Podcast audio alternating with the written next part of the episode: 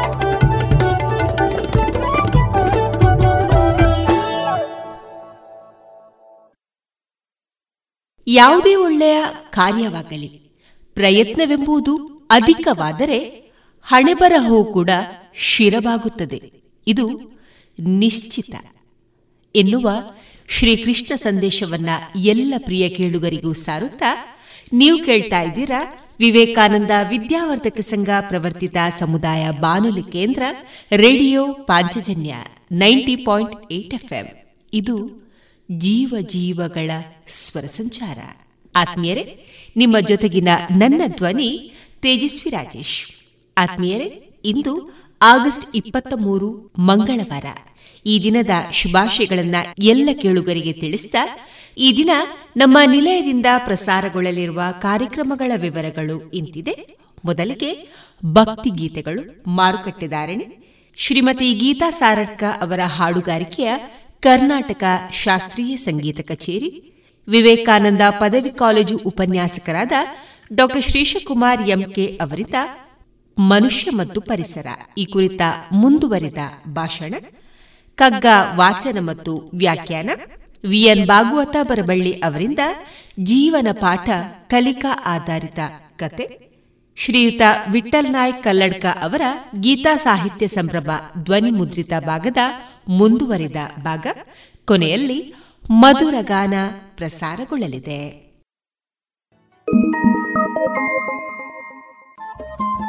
Radio Panchajanya 90.8 FM ಸಮುದಾಯ ಬಾನುಲಿ ಕೇಂದ್ರ ಪುತ್ತೂರು. ಇದು ಜೀವ ಜೀವದ ಸ್ವರ ಸಂಚಾರ.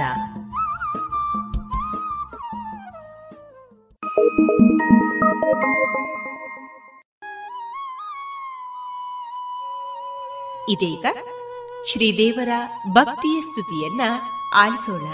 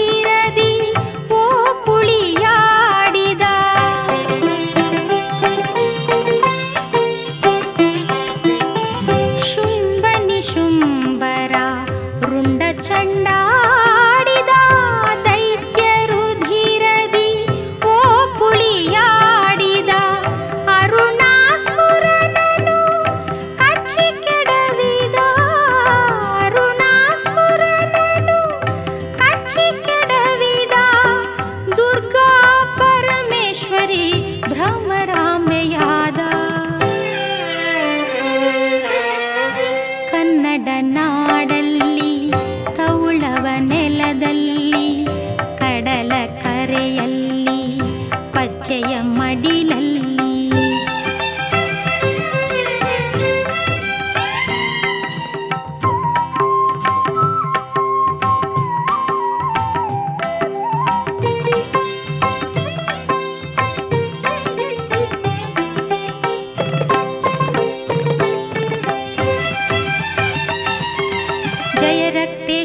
ಪರಶಿವ ಶಂಕರಿ ಧೂಮ್ರಲೋಚನ ಗಜ ಗೌರಿ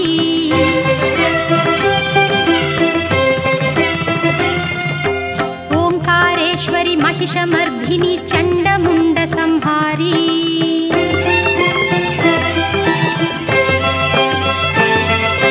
ಜಯ ರಕ್ತೇಶ್ವರಿ ಪರಶಿವ ಶಂಕರಿ ಧೂಮ್ರಲೋಚನ ಗಜ ಗೌರಿ ಓಂಕಾರೇಶ್ವರಿ ಮಹಿಷಮರ್ಧಿನಿ ಚಂಡಮುಂಡ ಸಂಹಾರಿ ಶ್ರೀ ಶಾಕಂಬರಿ ಕಾಳಿಕಾಮೇಶ್ವರಿ ಧರ್ಮರೂಪಿಣಿ ಕೌಮಾರಿ ಶ್ರೀ ಶಾಕಂಬರಿ ಕಾಳಿಕಾಮೇಶ್ವರಿ ಧರ್ಮರೂಪಿಣಿ ಕೌಮಾರಿ ಪನ್ನಗರಾಣಿ ವರಕಲ್ಯಾಣಿ ಪನ್ನಗರಾಣಿ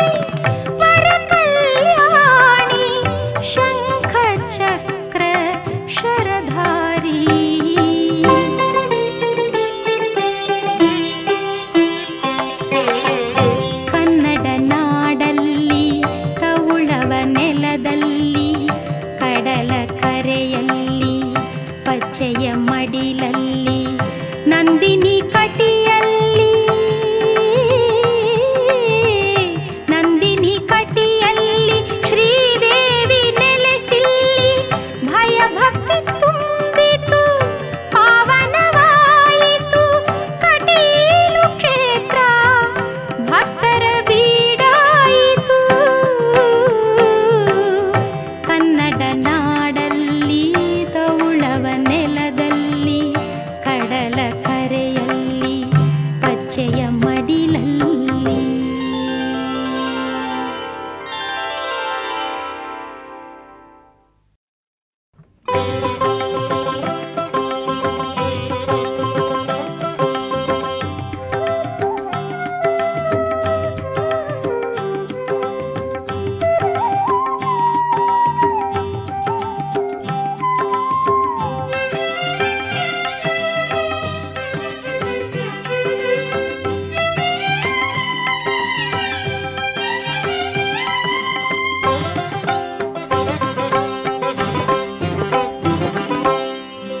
ಎಲ್ಲರ ಸಲಹುವ ಶ್ರೀದೇವಿ ಭ್ರಮರಾಂಬ ಕ್ಷಣ ನಿನ್ನ ಸ್ಮರಿಸದೆ ಉಳಿವೆನೆ ದುರ್ಗಾಂಬ. ಎಲ್ಲರ ಸಲಹುವ ಶ್ರೀದೇವಿ ಭ್ರಮರಾಂಬ ಕ್ಷಣ ನಿನ್ನ ಸ್ಮರಿಸದೆ ಉಳಿವೆನೆ ದುರ್ಗಾಂಬ.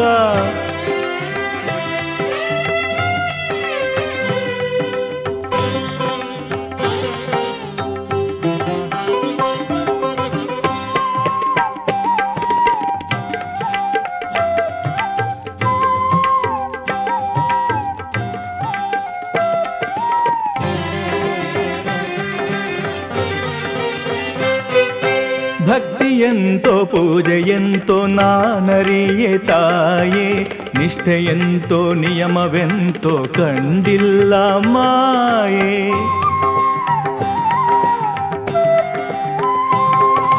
ಭಕ್ತಿಯೆಂತೋ ಪೂಜೆಯೆಂತೋ ನಾನರಿಯೆ ತಾಯೇ, ನಿಷ್ಠೆಯೆಂತೋ ನಿಯಮವೆಂತೋ ಕಂಡಿಲ್ಲ ಮಾಯೆ. ನಿನ್ನ ನಾಮ ಒಂದೇ ಬಲ್ಲೆ ಅರಿತೆನ್ನ ಕಾಯೆ ತಾಯೇ, ನಿನ್ನ ನಾಮ ಒಂದೇ ಬಲ್ಲೆ ಅರಿತೆನ್ನ ಕಾಯೆ. ಚರಣ ಕಮಲ ಮೋಕ್ಷದಲ್ಲಿ ನಿಲ್ಲಿಸೆನ್ನ ನೀಯೇ. ಎಲ್ಲರ ಸಲಹುವ ಶ್ರೀದೇವಿ ಭ್ರಮರಾಂಬ ಕ್ಷಣ ನಿನ್ನ ಸ್ಮರಿಸದೆ ಉಳಿವೆನೆ ದುರ್ಗಾಂಬ.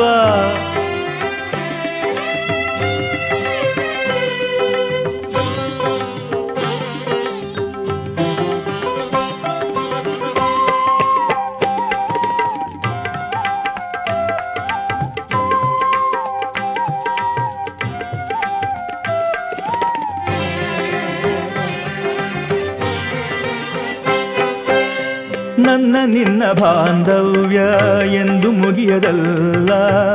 ಅಮ್ಮ ಅಕ್ಕ ಅಂದಾಗ ಹಿರಿದು ಕಿರಿದು ಇಲ್ಲ.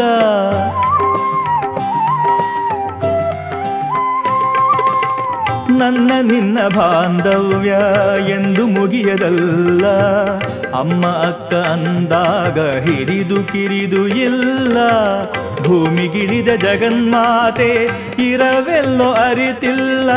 ಭೂಮಿಗಿಳಿದ ಜಗನ್ಮಾತೆ ಇರವೆಲ್ಲೋ ಅರಿತಿಲ್ಲ. ಒಡಲ ಮೊರೆಯಾಳಿಸಿ ನೀ ಬರುವೆಯಲ್ಲ. ಎಲ್ಲರ ಸಲಹುವ ಶ್ರೀದೇವಿ ಭ್ರಮರಾಂಬ, ಕ್ಷಣ ನಿನ್ನ ಸ್ಮರಿಸದೆ ಉಳಿವೆನೆ ದುರ್ಗಾಂಬ. ಎಲ್ಲರ ಸಲಹುವ ಶ್ರೀದೇವಿ ಭ್ರಮರಾಂಬ, ಕ್ಷಣ ನಿನ್ನ ಸ್ಮರಿಸದೆ ಉಳಿವೆನೆ ದುರ್ಗಾಂಬ.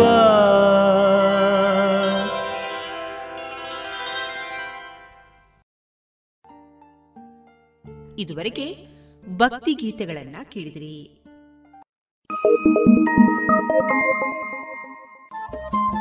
ರೇಡಿಯೋ ಪಾಂಚಜನ್ಯ 90.8 ಎಫ್ಎಂ ಸಮುದಾಯ ಬಾನುಲಿ ಕೇಂದ್ರ ಪುತ್ತೂರು. ಇದು ಜೀವ ಜೀವದ ಸ್ವರ ಸಂಚಾರ.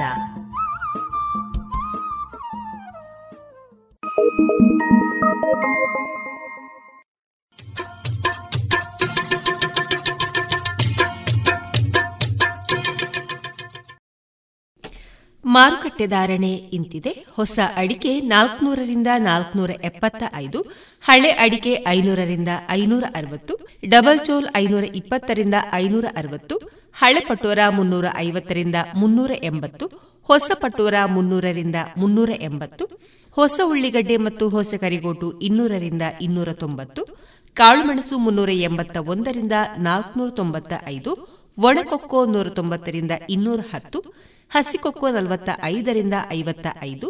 ರಬ್ಬರ್ ಧಾರಣೆ ಗ್ರೇಡ್ RSS 457 ರೂಪಾಯಿ, RSS 5 147 ರೂಪಾಯಿ, ಲಾಟ್ 140 ರೂಪಾಯಿ, ಸ್ಕ್ರ್ಯಾಪ್ 90ರಿಂದ 100 ರೂಪಾಯಿ.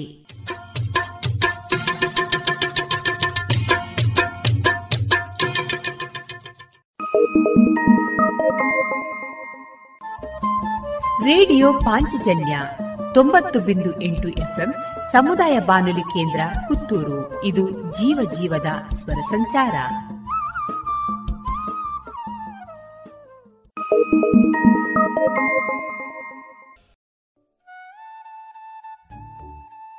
ಇದೀಗ ವಿವೇಕಾನಂದ ಪದವಿ ಕಾಲೇಜು ಉಪನ್ಯಾಸಕರಾದ ಡಾಕ್ಟರ್ ಎಂಕೆ ಶ್ರೀಶಕುಮಾರ್ ಅವರಿಂದ ಮನುಷ್ಯ ಮತ್ತು ಪರಿಸರ ಈ ವಿಚಾರವಾಗಿ ಮುಂದುವರಿದ ಭಾಷಣವನ್ನ ಕೇಳೋಣ. ಈ ಭಾಷಣದ ಭಾಗ ವಿವೇಕಾನಂದ ಪದವಿ ಪೂರ್ವ ಕಾಲೇಜಿನಲ್ಲಿ ಇತ್ತೀಚೆಗೆ ನಡೆದಂತಹ ಕಾರ್ಯಕ್ರಮದಲ್ಲಿ ಶ್ರೀಯುತರು ನೀಡಿದಂತಹ ಭಾಷಣದ ಆಯ್ದ ಭಾಗವಾಗಿದೆ. ನಿಮ್ಮ ಮನೆಯಲ್ಲಿ ಕನಿಷ್ಠ ನನ್ನ ಆಲೋಚನೆ ಪ್ರಕಾರ ಒಂದು 8 ರಿಂದ 10 ನಿಮಗೆ ಗೊತ್ತಿಲ್ಲದ ಹಾಗೆ ಒಂದು ಶೆಲ್ಗಳು ನಿಮಗೆ ಗೊತ್ತಿಲ್ಲದ ಹಾಗೆ ಕೆಲಸ ಮಾಡ್ತಾನೆ ಇರ್ತವೆ. ರಿಮೋಟಲ್ಲಿ ಇರ್ತದೆ, ಅದರಲ್ಲಿ ಇರ್ತದೆ, ಇದರಲ್ಲಿ ಇರ್ತದೆ, ಎಸಿಯ ಪ್ರತಿಯೊಂದರಲ್ಲೂ ಕೂಡ ಅದು ಎಲ್ಲೋ ಒಂದಿಕ್ಕಲ್ಲಿ ನಮಗೆ ಉಪದ್ರ ಮಾಡ್ತಾನೆ ಇದೆ. ನಾನು ಹೇಳ್ತಾ ಇರೋದು ಆ ಘನತ್ಯಾಜ್ಯದ ವಸ್ತು ಎಷ್ಟಾಗಬಹುದು, ಆ ಬ್ಯಾಟ್ರಿ ಟೋಟಲ್ ಹೊರಗೆ ಬಂದ ಮೇಲೆ ಏನೆಲ್ಲ ಆಗಬಹುದು, ಸ್ವಲ್ಪ ಕಡಿಮೆ ಮಾಡ್ಕೊಳ್ಳಿಕ್ಕೆ ಪ್ರಯತ್ನ ಮಾಡ್ಬೋದು ಅಲ್ವಾ. ಆಲೋಚನೆ ಮಾಡ್ತಾ ಹೋಗಿ ಎಲ್ಲಿ ನಮಗೆ ಸಾಧ್ಯವೋ ಅಂತ ಕೇಳಿದರೆ ನನಗನಿಸ್ತದೆ ಅದು ಕಟ್ಟ ಕಡೆಯ ನಾಯಕ್ಸಿನ ಬಿಂಬಂ ವಾಚ್ ನಿಂತಾಗ ನನಗೆ ತುಂಬ ದುಃಖ ಆಗಿದೆ. ಶಾಸ್ತ್ರಿಗಳು ತಂದು ಅವ್ರ ಲ್ಯಾಬಲ್ಲಿ ಒಂದು ನೇತಾಡಿಸಿದ್ದಾರೆ ಅಂತ ನನಗೆ ನೆನಪಿದೆ. ಫಿಸಿಕ್ಸ್ ಲ್ಯಾಬಲ್ಲಿ ಬಿಂಬಾಮ್ ಈಗಲೂ ಕೂಡ ಕೆಲಸ ಮಾಡ್ತದೆ. ಆಲೋಚನೆ ಮಾಡ್ತಾ ಹೋಗಿ ಯಾಕಂತ ಒಂದು ಸರಳವಾದಂಥ ಆಲೋಚನೆ. ನಮ್ಮ ಕಾಲಕ್ಕೆ ಆಟದ ಸಾಮಾನು ಅದಕ್ಕೆ ಕೀ ಕೊಟ್ಟರೆ ಸಹಜವಾಗಿ ಒಂದಷ್ಟು ದೂರ ಹೋಗಿ ಡಿಶುಮ್ ಮಾಡ್ತಿತ್ತು.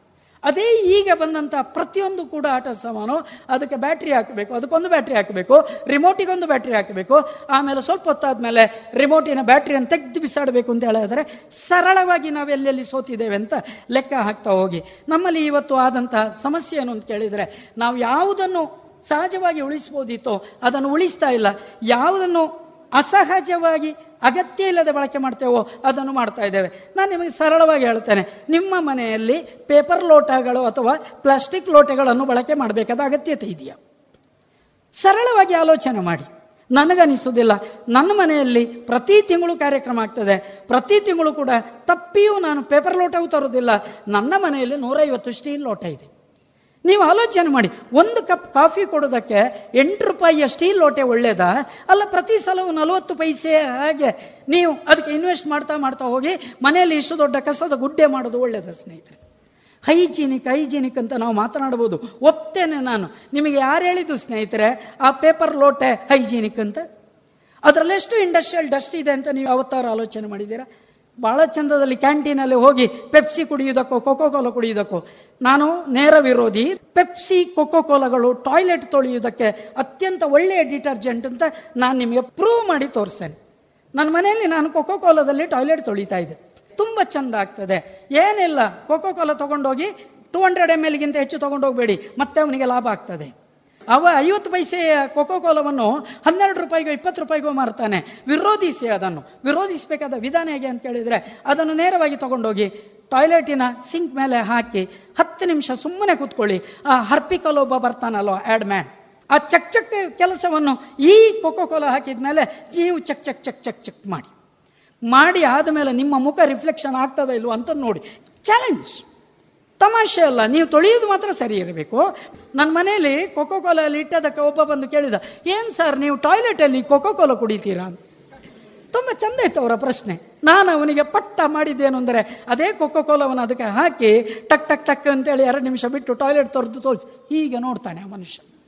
ಆಲೋಚನೆ ಮಾಡಿ, ನನ್ನ ವಾದ ಅಲ್ಲಿಯೂ ಬಿಡಬೇಕು. ಯಾಕೆ ಅಂತ ಕೇಳಿದರೆ, ನಮಗೆ ಅದರ ಆ ಕ್ಯಾಸ್ಟಿಕ್, ಅದರ ಇಡೀ ಒಳಗಿನ ಕಂಟೆಂಟ್ ಏನಿದೆ ಎಷ್ಟು ವಿಷಕಾರಿ ಅಂತ ಹೇಳೋದು ಕೇರಳದವರಿಗೆ ಅರ್ಥ ಆಗಿದೆ.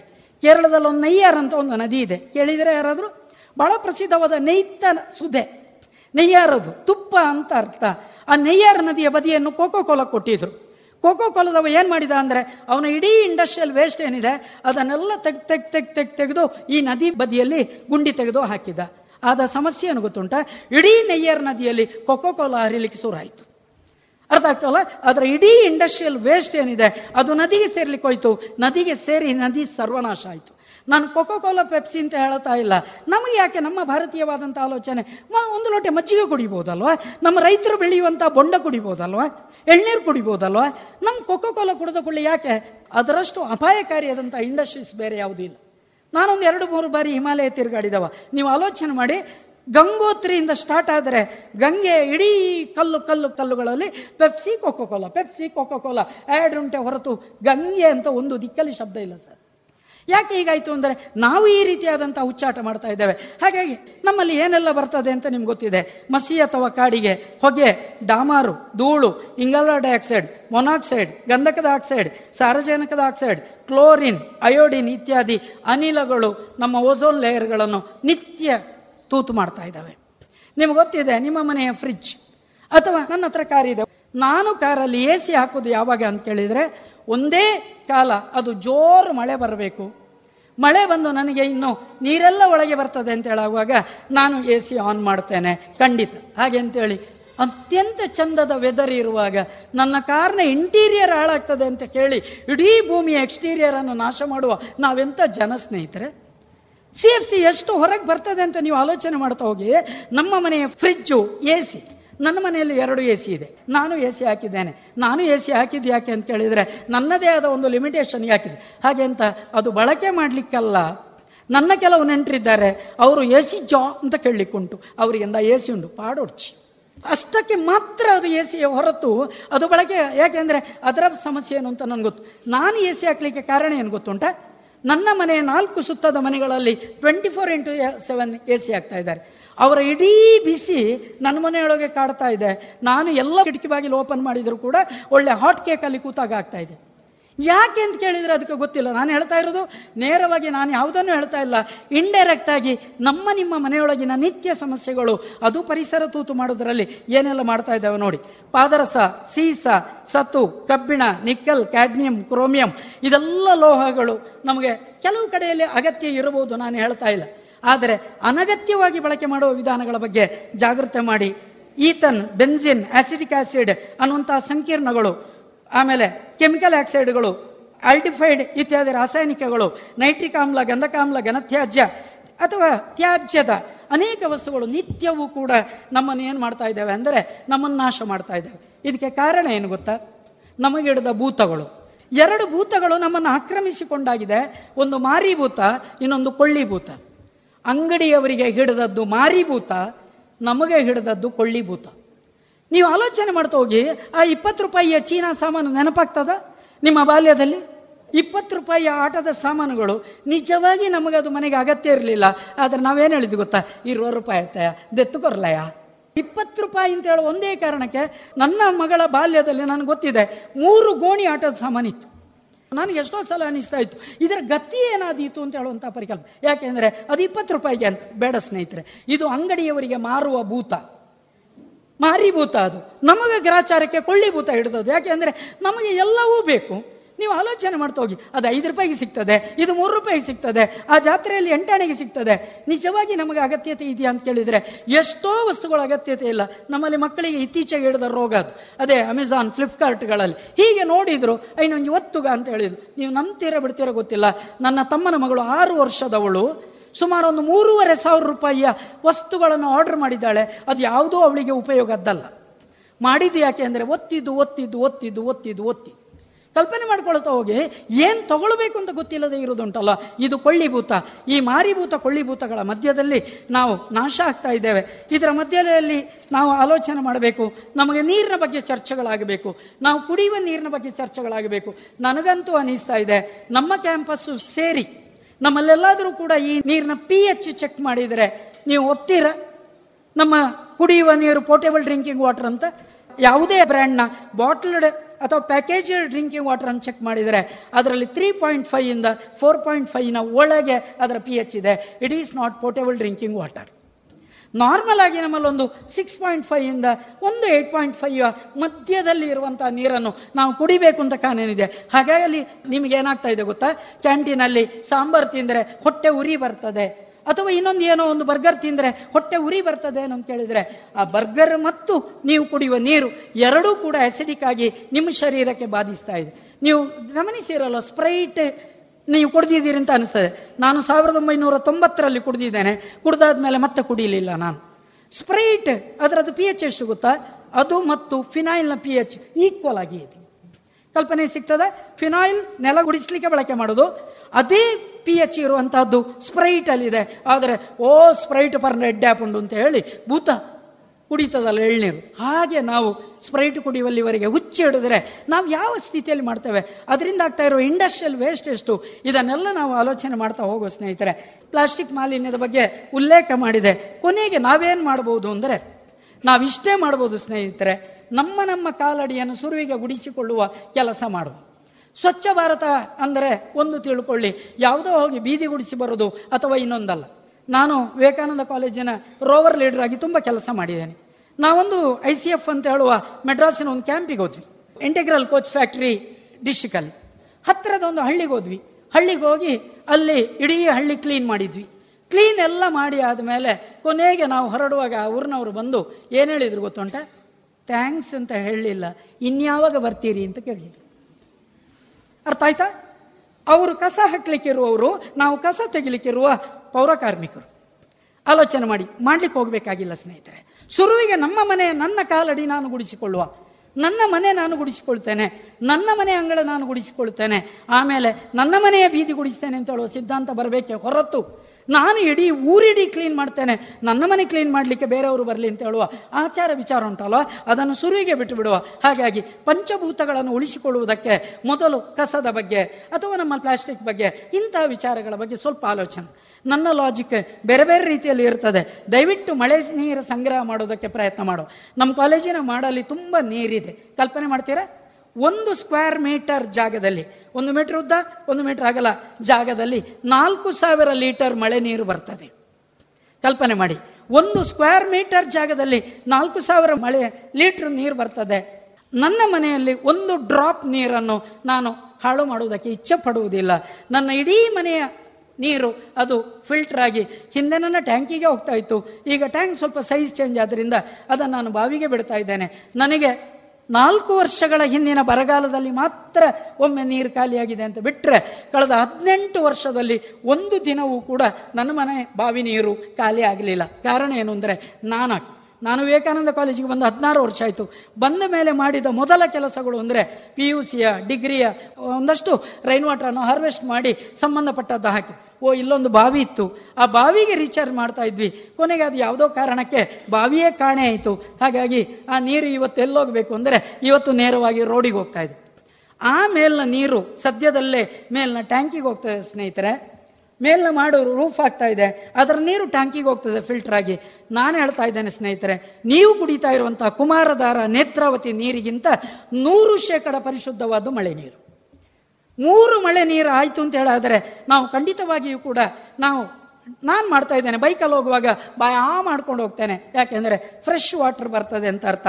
ಹಾಗಾಗಿ ಗ್ಲೋಬಲ್ ವಾರ್ಮಿಂಗ್ ವಾರ್ನಿಂಗ್ ಮಾಡ್ತಾ ಇದೆ, ಅಕಾರಣವಾಗಿ ಮಳೆ ಬರ್ತಾ ಇದೆ, ಏನೇನೋ ಆಗ್ತಾ ಇದೆ. ಗಮನಿಸಿ, ನಗರ ಶುದ್ಧೀಕರಣದ ಪರಿಕಲ್ಪನೆಯಲ್ಲಿ ಗಮನಿಸ್ತಾ ಹೋಗಿ. ನಿಮ್ಗೆ ಗಮನಿಸಿರ್ಬೋದು, ಪುತ್ತೂರಲ್ಲಿ ಈಗ ಎಣ್ಣೆ ಗಟ್ಟಿ ಆಗ್ತಾ ಇಲ್ಲ. ಒಳ್ಳೆ ಉದಾಹರಣೆ, ನಾನು ಪುತ್ತೂರಿಗೆ ಬರುವಾಗ ತೆಂಗಿನೆಣ್ಣೆ ಅದನ್ನು ಹೀಗೆ ಮಾಡಿ ಅದು ಸ್ಟವ್ಗೆ ಹಿಡಿದು ಹೀಗೆ ಮಾಡಿ ತಲೆಗೆ ಹಾಕೊಳ್ತಾ ಇದೆ. ಇವತ್ತು ಆ ಸಮಸ್ಯೆ ಇಲ್ಲ, ಅದರಲ್ಲೇ ಬೇರೆ ಎಣ್ಣೆ ಇದೆ, ಅದೆಲ್ಲ ಬೇರೆ. ಆದರೆ ಇವತ್ತು ಶುದ್ಧ ತೆಂಗಿನೆಣ್ಣೆ ಗಟ್ಟಿ ಆಗ್ತಾ ಇಲ್ಲ. ಯಾಕೆಂದರೆ ಗ್ಲೋಬಲ್ ವಾರ್ಮಿಂಗ್ ನಮಗೆ ಸಮಸ್ಯೆ ಮಾಡ್ತಾ ಇದೆ ಅಂತ ಅರ್ಥ. ಪ್ಲಾಸ್ಟಿಕ್ ಬಗ್ಗೆ ಆಲೋಚನೆ ಮಾಡಿ, ನೀರಿಗೆ ಕಸ ಎಸೆಯುವ ಆಲೋಚನೆ ಮಾಡಿ. ಅದಕ್ಕಿಂತ ಹೆಚ್ಚು ನಾವು ಒಂದೇ ಭಾರತ ಮಾತರಂ ಅಂತ ಹೇಳೋರು. ಪುತ್ತೂರಿಂದ, ವಿವೇಕಾನಂದ ಕಾಲೇಜಿಂದ ನೇರನಗರಕ್ಕೆ ಹೋಗುವಾಗ ಅಥವಾ ಬಸ್ ಸ್ಟ್ಯಾಂಡಿಗೆ ಹೋಗುವಾಗ ನಮ್ಮಲ್ಲಿ ಕೆಲವರು ಉಗುಳು ಬಟ್ಟಾರಿದ್ದಾರೆ. ನೀವು ಗಮನಿಸಿರೇನ, ಇಲ್ಲಿಂದ ಅಲ್ಲಿವರೆಗೆ ತುಕ್ಕು ತುಕ್ಕು ತುಕ್ಕು ತುಕ್ಕು ಅಂತ. ಒಂದು ಬದಿಯಲ್ಲಿ ಭಾರತ ಮಾತಾ ಪೂಜನ ಅಂತ ಹೇಳಿ ನಾವು ಇದೇ ಭಾರತ ಮಾತೆಯನ್ನು ಪೂಜಿಸೋದು, ಇನ್ನೊಂದು ಬದಿಯಲ್ಲಿ ಅದೇ ಭಾರತ ಮಾತೆಗೆ ಪುಷ್ಪಾರ್ಚನೆ ಮಾಡೋದಲ್ಲ, ಉಗುಳು ಅರ್ಚನೆ ಮಾಡೋದು. ಎಂಥ ದುಸ್ಥಿತಿ ಅಂತ ನೀವು ಗಮನಿಸಿದ್ರೆ, ಇಷ್ಟು ಬಾಯಲ್ಲಿ ಗುಡ್ಕ ತಿಂದರು ಅಂತೇಳಿ ಅಲ್ಲಿ ವಾಂತಿ ಮಾಡಿದರು. ನಾನು ಗಲಾಟೆ ಮಾಡಿದ ಸ್ಥಿತಿ ಇದೆ. ನೀವು ಸ್ವಲ್ಪ ಮಾತನಾಡಿ, ಅಂಥ ವಿಚಾರಗಳ ಬಗ್ಗೆ ನಿಮ್ಮ ವಿದ್ಯಾರ್ಥಿ ಶಕ್ತಿ ಏನಿದೆ ಅದನ್ನು ಸ್ವಲ್ಪ ಪ್ರಯೋಗ ಮಾಡೋದಕ್ಕೆ ನೋಡಿದರೆ ಖಂಡಿತವಾಗಿಯೂ ಕೂಡ ಪರಿಸರದಲ್ಲಿ ಒಂದಷ್ಟು ಬದಲಾವಣೆ ಆಗ್ಬೋದು ಅಂತ ಅನಿಸ್ತದೆ. ಒಂದಂತೂ ತಿಳ್ಕೊಳ್ಳಿ, ಪರಿಸರದ ಪ್ರೀತಿ ಭಾಷಣ ಮಾಡಿ ಬರುವುದಲ್ಲ, ಅದು ನಾವು ಇನ್ವಾಲ್ವ್ ಆಗಿ ಬರುವಂಥದ್ದು. ಅದು ಇನ್ಕಲ್ಕೇಟ್ ಮಾಡಿಕೊಳ್ಳೋದು. ನಮಗೆ ಬೇಕಾದ ಪರಿಸರದ ಪ್ರೀತಿಯನ್ನು ನಮಗೆ ಗೊತ್ತಿಲ್ಲದಿದ್ದರೆ ಇನ್ನೊಬ್ಬರ ಹತ್ರ ಕೇಳಿಕೊಳ್ಳುವ. ಚಾಕ್ಲೇಟ್ ರ್ಯಾಪರ್ ದಯವಿಟ್ಟು ಅದನ್ನು ಸಿಕ್ಕಿದಲ್ಲಿ ಬಿಸಾಡಬೇಡಿ. ಇವತ್ತು ನಿಮಗೆ ಕುಮಾರ ಪರ್ವತಕ್ಕೆ ಹೋಗಬೇಕು ಅಂತ ಹೇಳಿದ್ರೆ ದಾರಿ ಸುಲಭ, ಸುಬ್ರಹ್ಮಣ್ಯಕ್ಕೆ ಹೋಗಿ. ಸುಬ್ರಹ್ಮಣ್ಯದಿಂದ ಸ್ವಲ್ಪ ಒಬ್ಬರ ಹತ್ರ ಕೇಳಿ ಕುಮಾರ ಪರ್ವತ ಎಲ್ಲಿ, ಅದಾದಮೇಲೆ ಎಲ್ಲಿ ಪ್ಲಾಸ್ಟಿಕ್ ತೊಟ್ಟೆ ಉಂಟು, ಎಲ್ಲಿ ಚಾಕ್ಲೇಟ್ ರ್ಯಾಪರ್ ಉಂಟು, ಅಲ್ಲಿ ನೇರ ನಡ್ಕೊಂಡು ಹೋಗಿ ಕುಮಾರ ಪರ್ವತ ತುದಿಗೆ ತಲುಪ್ತೀರಿ. ಅದೇ ನೀವು ಗಂಗೋತ್ರಿಯಿಂದ ತಪೋವನಕ್ಕೆ ಹೋಗಬೇಕಾದ್ರೆ ಸುರುವಿಗೆ ನಿಮ್ಮ ಬ್ಯಾಗ್ ಚೆಕ್ ಮಾಡ್ತಾನೆ. ಫಸ್ಟಿಗೆ ಫಾರೆಸ್ಟ್ ಡಿಪಾರ್ಟ್ಮೆಂಟ್ ಅಡ್ವಾನ್ಸ್ ನಿಮ್ಮ ಹತ್ರ ಫೈನ್ ತಗೊಳ್ಳುತ್ತದೆ. ಚಾಕ್ಲೇಟ್ ರ್ಯಾಪರಿಗಿಷ್ಟು, ವಾಟರ್ ಬಾಟ್ಲಿಗಿಷ್ಟು, ಪ್ಲಾಸ್ಟಿಕ್ ಅವರಿಗಿಷ್ಟು ಅಂತ. ಹೋಗಿ ವಾಪಸ್ ಬಂದಾಗ ಹೆಕ್ಕಿಕೊಂಡು ಬಂದರೆ ಕಾಲು ಮುಟ್ಟಿ ನಮಸ್ಕಾರ ಮಾಡ್ತಾರೆ. ಇಲ್ಲದಿದ್ದರೆ ನೀವು ಕೊಟ್ಟ 1,000 ರೂಪಾಯಿಗೆ ರಿಸೀಟ್ ಕೊಡ್ತಾರೆ ಮತ್ತು ಇನ್ನೊನ್ನೂರ ಬತ್ತಂಡ ಜಾಗಿರ್ತೆ ಅಂತ ಹೇಳ್ತಾರೆ. ಇದು ಭಾರತೀಯವಾದ ಪ್ರೀತಿ ಆಗಬೇಕು, ಇದು ನಮ್ಮ ಪರಿಸರ ಪ್ರೀತಿ ಆಗಬೇಕು. ಅದಾಗಲಿ ಅಂತ ಹೇಳ್ತಾ, ನೀವು ಈ ಕಾಲೇಜಿಂದ ಹೋಗುವ ಮೊದಲು ನಿಮ್ಮ ಹೆಸರಲ್ಲಿ ಎಲ್ಲೆಲ್ಲಿ ಜಾಗವೋ ಅಲ್ಲಿ ಗಿಡಗಳನ್ನು ನೆಟ್ಟು ಅದನ್ನು ಮುಂದಿನ ಜನಾಂಗಕ್ಕೆ ನೀವು ಕೊಟ್ಟು ಹೋದರೆ ನಿಮ್ಮ ಹೆಸರು ಈ ಕಾಲೇಜಲ್ಲಿ ಬೋರ್ಡಲ್ಲಿ ಉಳಿಯುವುದಿಲ್ಲ, ಟಾಯ್ಲೆಟಲ್ಲಿ ಉಳಿಯುವುದಿಲ್ಲ, ಡೆಸ್ಕಲ್ಲಿ ಉಳಿಯುವುದಿಲ್ಲ. ಬದಲಾಗಿ ಆ ಮರ ಮರ್ಮರವಾಗಿ ಹೇಳ್ತದೆ, ಒಂದು ಆಯೆ ನಡ್ನ ಅರ್ಥ ಆಗ್ತದೆ, ಇದವ ನೆಟ್ಟದ್ದು ಅಂತ ಹೇಳ್ತದೆ. ಅದಾಗಲಿ ಅಂತ ಆಶಿಸ್ತಾ ಪ್ರೀತಿಯಿಂದ ಕೇಳಿದ್ದಕ್ಕೆ ನಿಮಗೆಲ್ಲರಿಗೂ ನಮಸ್ಕಾರ. ಕಾಲಕ್ಕೆ ಕಾಲಕ್ಕೆ ಮಳೆ ಸುರಿದು ಬರಲಿ, ಈ ಭೂಮಿ ಎಂದೆಂದು ಹಸಿರಾಗಿ ಇರಲಿ, ಈ ದೇಶಕ್ಕೆ ಕಷ್ಟ ಆಪತ್ತು ಬಾರದೇ ಇರಲಿ, ಸಜ್ಜನರು ಎಂದೆಂದು ಸುಖವಾಗಿ ಇರಲಿ, ಸಜ್ಜನರು ಎಂದೆಂದು ಸುಖವಾಗಿ ಇರಲಿ. ನಮಸ್ಕಾರ. ಇದುವರೆಗೆ ಡಾಕ್ಟರ್ ಶ್ರೀಶಕುಮಾರ್ ಎಂಕೆ ಅವರಿಂದ ಮನುಷ್ಯ ಮತ್ತು ಪರಿಸರ ಈ ವಿಚಾರವಾಗಿ ಭಾಷಣವನ್ನ ಕೇಳಿದಿರಿ. ರೇಡಿಯೋ ಪಾಂಚಜನ್ಯ 90.8 FM ಸಮುದಾಯ ಬಾನುಲಿ ಕೇಂದ್ರ ಪುತ್ತೂರು. ಇದು ಜೀವ ಜೀವದ ಸ್ವರ ಸಂಚಾರ.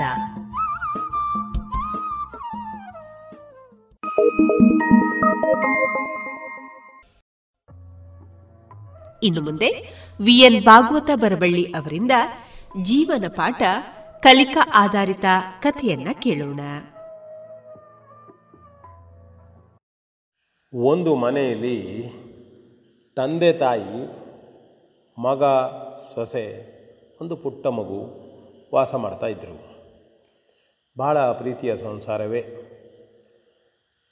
ಮನೆಯಲ್ಲಿ ಹಿರಿಯರು, ತಂದೆ ತಾಯಿ, ವೃದ್ಧರು ಇವರಿಬ್ಬರು ನೌಕರಿಗೆ ಹೋಗತಕ್ಕಂಥವರು. ಗಂಡ ಒಂದು ಕಡೆ ನೌಕರಿಗೆ ಹೋದರೆ, ಅಂದರೆ ಸೊಸೆ ಇನ್ನೊಂದು ಕಡೆ ನೌಕರಿಗೆ ಹೋಗ್ತಾಯಿದ್ಲು. ದಿನನಿತ್ಯದ ಮನೆಯ ಕೆಲಸ ಮುಗಿಸಿ ಅವಳು ತನ್ನ ನೌಕರಿಗೆ ಹೋಗ್ತಾಯಿದ್ದರೆ, ಯಜಮಾನನು ಒಂದು ಕಡೆಗೆ ನೌಕರಿಗೆ ಹೋಗ್ತಾಯಿದ್ದ. ಹೀಗೆ ಹೋಗ್ತಾ ಇರುವಂಥ ಸಂದರ್ಭದಲ್ಲಿ ಮಗನನ್ನು ಶಾಲೆಗೆ ಬಿಟ್ಟು ಹೋಗ್ತಿದ್ಲವಳು. ಒಳ್ಳೆಯ ಹೆಣ್ಣುಮಗಳು. ಆದರೆ ದಿನಾಲೂ ಮನೆಯಿಂದ ಅವಳು ಜರೂರಾಗಿ ತನ್ನ ಆಫೀಸಿಗೆ ಹೋಗಬೇಕು ಹೇಳೋದಕ್ಕಾಗಿ ತಯಾರಿ ಮಾಡ್ಕೊಂಡು ಹೊರಟ್ರೆ, ಹೋಗುವಷ್ಟರಲ್ಲಿ ವೃದ್ಧರಾದಂತಹ ಮಾವ ಮನೆಯಿಂದ ಸೊಸೆಯನ್ನು ಕರೆಯೋರು. ನೋಡು, ನನ್ನ ಚಸ್ಮವನ್ನು ಸ್ವಲ್ಪ ಒರೆಸಿಕೊಡು, ಸರಿಯಾಗಿ ಕಾಣ್ತಾ ಇಲ್ಲ ಅಂಥೇಳಿ. ಏನಿದು ಈ ಟೈಮ್ ಹೋಗ್ತಾ ಇರುವಾಗ ಹೇಳ್ತಾರೆ ಮನಸ್ಸಲ್ಲಿ ಕಂಡ್ರೂ ಸಹಿತ ಆ ಮಾವನಿಗೆ ಬಂದು ಅವಳು ಸೊಸೆ ಅದನ್ನು ಒರೆಸಿಕೊಟ್ಟು ಹೋಗ್ತಿದ್ಲು. ಹಾಗೆ ಭಾಳ ದಿವಸ ನಡೀತು. ಕೊನೆಗೆ ಏನು ಮಾಡಿದ್ಲು ಅಂತಂದರೆ, ಒಂದು ದಿನ ಅವಳು ತನ್ನ ಗಂಡನಿಗೆ ಹೇಳಿದ್ರು, ನೋಡಿ, ನೀವು ನೌಕರಿಗೆ ಹೋಗಿ ಬಂದ ಕೂಡಲೇ ಒಂದು ಕೆಲಸ ಮಾಡಿಕೊಡಿ, ಮಾವನವರಿಗೆ ಅತ್ತೆಯವರದು ಮನೆಯದು ಎಲ್ಲ ಕೆಲಸವನ್ನು ಮಾಡಿ ನಾನು ಆಫೀಸಿಗೆ ಹೋಗ್ತೇನೆ. ಹೋಗುವ ಸಂದರ್ಭದಲ್ಲಿ ಮಾವ ನನ್ನ ಹತ್ರ ಚಸ್ಮವನ್ನು ಒರೆಸಿಕೊಡು, ಧೂಳಿದೆ ಎಂಬುದಾಗಿ ಹೇಳ್ತಾನೆ. ಅದು ನನಗೆ ಸ್ವಲ್ಪ ತೊಂದರೆ ಆಗ್ತದೆ, ಕಷ್ಟ ಆಗ್ತದೆ ಅಂತ ಹೇಳಿ ನೀವು ದಿನಾಲೂ ಮೊದಲೇ ಆ ಚಸ್ಮವನ್ನು ಒರೆಸಿ ಹೋಗಿ, ನನಗೂ ಅನುಕೂಲ ಆಗ್ತದೆ ಅಂತ ಹೇಳಿದಾಗ ಮಾರನೇ ದಿನ ಗಂಡ ಹಾಗೆ ಮಾಡ್ದ, ಮೊದಲೇ ಅದನ್ನು ಒರೆಸಿಟ್ಟ. ಹಾಗೇ ಈ ಸೊಸೆ ಸಹಿತ ತನ್ನ ಆಫೀಸಿಗೆ ಎಂದಿನಂತೆ ಹೋಗ್ಲಿಕ್ಕೆ ಹೊರಟಳು. ಹೊರಡುವಾಗ ಮತ್ತೆ ತಂದೆ, ಈ ಮಾವ ವೃದ್ಧಾಪ್ಯದಲ್ಲಿದ್ದಂಥವರು, ಸೊಸೆಯನ್ನು ಕರೆದ್ರು, ಬಾ ಮಗಳೇ ನನ್ನ ಚಸ್ಮವನ್ನು ಸ್ವಲ್ಪ ಇದು ಮಾಡಿ ಒರೆಸಿಕೊಡು ಅಂಥೇಳಿ. ಇವಳು ಮತ್ತೆ ಸಿಟ್ಟಿನಿಂದ ಸಿಡ್ಕುತ್ತಾ ಬಂದಳು ಆ ದಿನ. ಏನು ಮಾವ, ಇಷ್ಟು ಮಾಡಿ ನಾವು ಮಾಡಿಕೊಡ್ತಾ ಇದ್ದೇನೆ, ಆದರೂ ನೀವು ಹೇಳ್ತಾ ಇದ್ದೀರಿ ಅಂತಂದರು. ಇಲ್ಲ, ಸ್ವಲ್ಪ ಒರೆಸಿಕೊಡು, ನೀವು ಒರೆಸಿಕೊಟ್ರೆ ಚೆಂದ ಅಂಥೇಳಿ ಅವ್ರು ಹೇಳಿದ್ರು. ಹಾಗೆ ಅವಳು ಒರೆಸಿಕೊಟ್ಟು ಹೊರಟಳು. ಹಾಗೆ ಮತ್ತೊಂದು 4 ದಿನ ನಡೀತಾ ಇದ್ದಾಗ, ಒಂದು ದಿನ ತಂದೆ ಅಜ್ಜ ಅಲ್ಲಿ ಇಲ್ಲದ ಸಂದರ್ಭದಲ್ಲಿ ಅವರ ಪಟ್ಟಿಯನ್ನು ತೆಗೆದು ಹುಡಿದ್ಲು. ಪಟ್ಟಿಯಲ್ಲಿ ಅವರ ಡೈರಿ ಒಳಗೆ ಅವಳು ಬರೆದಿಟ್ಟಿದ್ದರು, ನನ್ನ ಸೊಸೆ ಮನೆಯಲ್ಲೆಲ್ಲ ಉತ್ತಮವಾಗಿ ಕೆಲಸ ಮಾಡ್ತಾರೆ, ಅವರಿಗೆ ಮನೆಯಲ್ಲಿ ನಾವು ಹಿರಿಯರಾಗಿ ಅವಳ ಹತ್ರ ಮಾತಾಡಲು ನಮಗೆ ಪುರ್ಸೊತ್ತು ಇರೋದಿಲ್ಲ, ಹಿರಿಯರಾಗಿ ನನಗೆ ಅವಳಿಗೆ ಆಶೀರ್ವಾದ ಮಾಡಬೇಕು, ಒಳ್ಳೆಯದಾಗಲಿ ಮಾಡಬೇಕು ಅನ್ನುವಂಥ ಮನಸ್ಸು ತನಗೆ. ಹಾಗಾಗಿ ತಾನು ದಿನಾಲೂ ತನ್ನ ಸೊಸೆಗೆ ಚಸ್ಮವನ್ನು ಒರೆಸುವುದಕ್ಕೆ ಹೇಳಿ, ಅವಳು ಒರೆಸಿದ ನಂತರದಲ್ಲಿ ಅವಳಿಗೆ ಆಶೀರ್ವದಿಸಿ ಕಳಿಸ್ತೇನೆ ಎಂಬುದಾಗಿ ಅವರಷ್ಟಕ್ಕೆ ಅವರು ನೋಟ್ ಮಾಡಿ ಇಟ್ಟಿದ್ದರು. ಅದನ್ನು ನೋಡಿದಾಗ ಸೊಸೆಗೆ, ಅಯ್ಯೋ ದೇವರೇ, ನಾನು ಎಂಥ ತಪ್ಪನ್ನು ಮಾಡ್ತಾ ಇದ್ದೇನೆ, ಮನಸ್ಸಿನಲ್ಲಿ ವೃದ್ಧರಾದಂತಹ ಮಾವ ನನಗೆ ಒಳ್ಳೆಯದಾಗಲಿ ಹೇಳುವ ದೃಷ್ಟಿಯಿಂದ ಹರಿಸುವುದಕ್ಕಾಗಿಯೇ ನನ್ನನ್ನು ಈ ರೀತಿ ಕರಿತಾ ಇದ್ದಾನೆ ಹೇಳತಕ್ಕಂಥದ್ದು ನನಗೆ ಗೊತ್ತಾಗಲಿಲ್ವಲ್ಲ. ಅವರು ಪ್ರತಿದಿನವೂ ನಾನು ಒರೆಸಿ ಆದಮೇಲೆ ತಲೆಯನ್ನು ಮುಟ್ಟಿ ಒಳ್ಳೆಯದಾಗಲಿ ಮಗಳೇ, ಹೋಗಿ ಬಾ ಅಂತ ಹೇಳ್ತಿದ್ದರು. ಇದು ಇದಕ್ಕಾಗಿ ಎಂಬುದು ನನಗೆ ಈಗ ಗೊತ್ತಾಗಿದೆ, ಅರ್ಥ ಮಾಡಿಕೊಳ್ಳುವಲ್ಲಿ ನಾನು ವಿಫಲನಾದೆ ಹೇಳಿ ಬೇಜಾರು ಮಾಡಿಕೊಳ್ತಾಳೆ. ನಂತರದಲ್ಲಿ ಮಾವ ಬರ್ತಾನೆ. ಅಲ್ಲಿ ಮಾವನಿಗೆ ಸರಿಯಾಗಿ ವಂದಿಸಿ ಕುಳ್ಳಿರಿಸಿಕೊಂಡು ಹೇಳ್ತಾಳೆ, ಮಾವ ಎಷ್ಟು ನಿನ್ನ ಪ್ರೀತಿ, ನನಗೆ ಆಶೀರ್ವದಿಸೋದಕ್ಕಾಗಿ ನೀನು ಹೀಗೆ ಮಾಡ್ತಾ ಇದ್ದೆ ಎಂಬ ಕಲ್ಪನೆ ನನಗೆ ಬರಲಿಲ್ಲ, ಆದರೆ ನೀನು ಈಗ ನನಗೆ ಎಲ್ಲ ಅರ್ಥವಾಯಿತು, ನಿನ್ನ ಅಂತರಂಗ. ನನಗೆ ಸಣ್ಣ ತಪ್ಪಾದ ಬಗ್ಗೆ ಕ್ಷಮೆ ಇರಲಿ ಎಂಬುದಾಗಿ ಕೇಳ್ತಾಳೆ. ಆಗ ಅವನು ಹೇಳ್ತಾನೆ, ಇಲ್ಲ ಮಗಳೇ, ನೀನು ಮನೆಯಲ್ಲೆಲ್ಲ ಕೆಲಸ ಮಾಡಿ ಹೋಗ್ತಾ ಇದ್ದೀ, ನಿನಗೆ ಪುರುಸೊತ್ತೇ ಇಲ್ಲೂ ಇರುವುದಿಲ್ಲಾಗಿತ್ತು, ಆದರೆ ಹಿರಿಯನಾದಂತಹ ನಾನು ಬೇರೆ ಯಾವ ಕೆಲಸವನ್ನೂ ಮಾಡೋದಿಲ್ಲ, ನಿನಗೆ ಒಳ್ಳೆಯದಾಗಲಿ ಹರಿಸುವಾಳುವಂಥ ಮನಸ್ಸು ನಮಗೆ ಹೇಳಿದಾಗ ಅವಳು ಮತ್ತೊಮ್ಮೆ ಮಾವನಿಗೆ ವಂದಿಸಿ ತನ್ನ ಚಟುವಟಿಕೆಯಲ್ಲಿ. ಆದರೆ ಅವಳಿಗೆ ಆ ದಿವಸದಿಂದ ಇನ್ನೂ ಕೆಲಸಗಳಲ್ಲಿ ಹುರುಪು, ಇನ್ನೂ ತಾನು ಮಾಡಬೇಕು, ತನ್ನ ಮಾವನ ಆಶೀರ್ವಾದ ಪಡೆಯಬೇಕು ಹೇಳ್ತಕ್ಕಂಥದ್ದು. ಆಗ ಅವಳಿಗೆ ಕೆಲವು ದಿನಗಳಲ್ಲಿ ಹೀಗೆ ಮಾಡಿಕೊಡ್ತಾ ಇದ್ದಂಗೆ ಗೊತ್ತಾಗ್ತದೆ, ಹಿರಿಯರ ಆಶೀರ್ವಾದ ನಮಗೆ ಯಾವ ರೀತಿ ಶಕ್ತಿಯನ್ನು ಕೊಡುತ್ತದೆ, ಕಣ್ಣಿಗೆ ಕಾಣದೇ ಇದ್ದಂತಹ ಆಶೀರ್ವಾದ ಇದು. ಕಣ್ಣಿಗೆ ಕಾಣದೇ ಇದ್ದಂತಹ ಹಿರಿಯರ ನಮ್ಮ ಮೇಲೆ ಕೊಡತಕ್ಕಂತಹ ಆಶೀರ್ವಾದ. ಇದನ್ನು ನಾವು ಅರ್ಥ ಮಾಡಿಕೊಂಡು ಹಿರಿಯರಿಗೆ ಯಾವ ಗೌರವವನ್ನು ಕೊಡಬೇಕು, ಹಿರಿಯರು ನಮಗೆ ಯಾತಕ್ಕಾಗಿ ಏನನ್ನು ಮಾಡ್ತಾರೆ ಹೇಳುವುದನ್ನು ತಿಳಿಯದೆಯೇ ಯಾವುದನ್ನು ಮಾಡಬಾರದು, ಸರಿಯಾಗಿ ತಿಳ್ಕೊಳ್ಳಬೇಕು ಹೇಳ್ತಾ ಹಿರಿಯರಿಗೆ ವಂದಿಸೋಣ, ಕಿರಿಯರನ್ನು ಪ್ರೀತಿಸೋಣ, ನಾವೆಲ್ಲ ಪ್ರೀತಿಯಿಂದ ಬದುಕೋಣ ಅಂತ ಹೇಳ್ತಾ ಕಥೆಯನ್ನು ಮುಗಿಸುತ್ತೇನೆ. VN ಭಾಗವತ್, ಬರಬಳ್ಳಿ. ಇದುವರೆಗೆ VN ಭಾಗವತ ಬರಬಳ್ಳಿ ಅವರಿಂದ ಜೀವನ ಪಾಠ ಕಲಿಕಾ ಆಧಾರಿತ ಕಥೆಯನ್ನು ಕೇಳಿದ್ರಿ.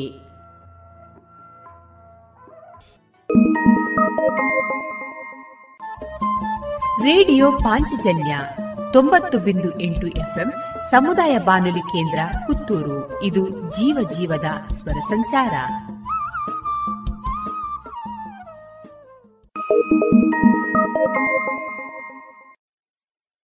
ಇದೀಗ ಶ್ರೀಮತಿ ಗೀತಾ ಸಾರಡ್ಕ ಅವರ ಹಾಡುಗಾರಿಕೆಯಲ್ಲಿ ಕರ್ನಾಟಕ ಶಾಸ್ತ್ರೀಯ ಸಂಗೀತ ಕಚೇರಿಯನ್ನ ಕೇಳೋಣ. ಇವರಿಗೆ ವಯಲಿನ್ನಲ್ಲಿ ಸಹಕರಿಸುವವರು ವಿದ್ವಾನ್ ಬಾಲರಾಜು ಮತ್ತು ಮೃದಂಗದಲ್ಲಿ ಸಹಕರಿಸಲಿದ್ದಾರೆ ವಿದ್ವಾನ್ ಬಾಲಕೃಷ್ಣ ಹೊಸಮನೆ. ರಾಗ ಅಮೃತವಾಹಿನಿ, ರಚನೆ ಶ್ರೀ ತ್ಯಾಗರಾಜರು. ಶ್ರೀರಾಮ ಪದಮ ನೀ ಕೃಪ ಚಾಲುನೇ, ಶ್ರೀರಾಮ ಪದಮ ನೀ ಕೃಪ ಚಾಲುನೇ, ಶ್ರೀರಾಮ ಪದಮ ನೀ ಕೃಪ ಚಾಲುನೇ, ಶ್ರೀರಾಮ ಪದಮ ನೀ ಕೃಪ ಚಾಲುನೇ, ಶ್ರೀರಾಮ ಪದಮ ನೀ ಕೃಪ ಚಾಲುನೇ, ಶ್ರೀರಾಮ ಪದಮ ನೀ ಕೃಪ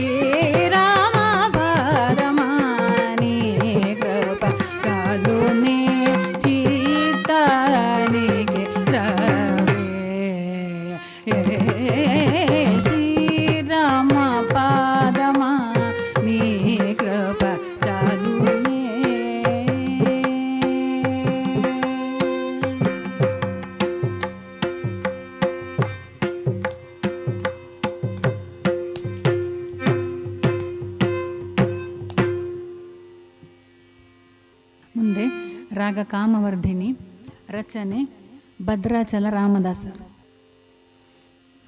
ತದರೀನ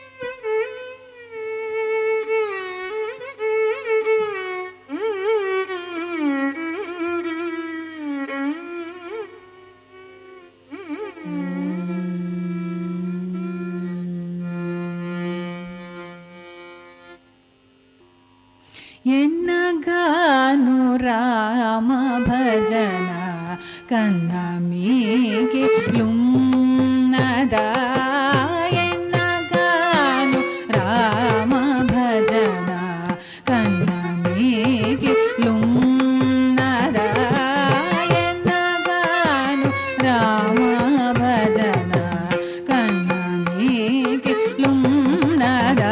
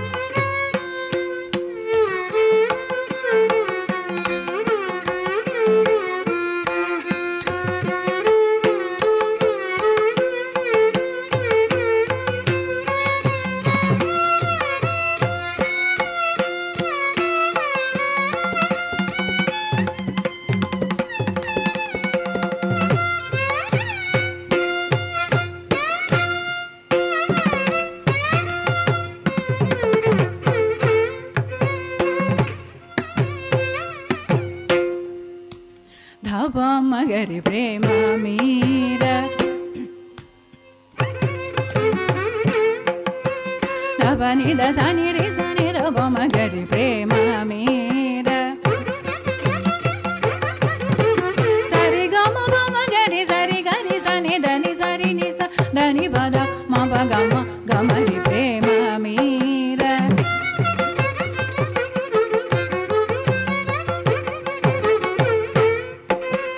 సని సని ద బద ని ద బ మ బద బ మ గ రి గ మ గ రి స రి గ మ బ మ గ రి స రి గ మ బద బ మ గ సరి గ మ బద ని ద బ మ గ మ బద ని ద బ గ మ బద ని సని ద బ మ గ మ గ మ దని బదని సదని స నిదావ మపద పమ్మ గరి ప్రేమ మీర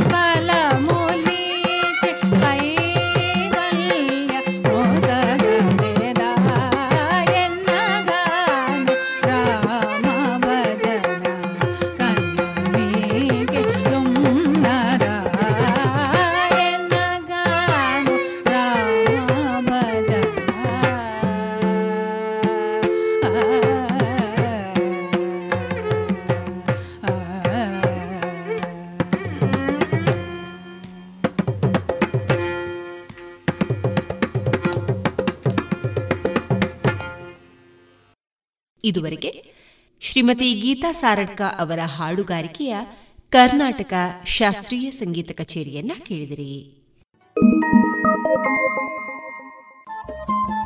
ರೇಡಿಯೋ ಪಾಂಚಜನ್ಯ 90.8 FM ಸಮುದಾಯ ಬಾನುಲಿ ಕೇಂದ್ರ ಪುತ್ತೂರು.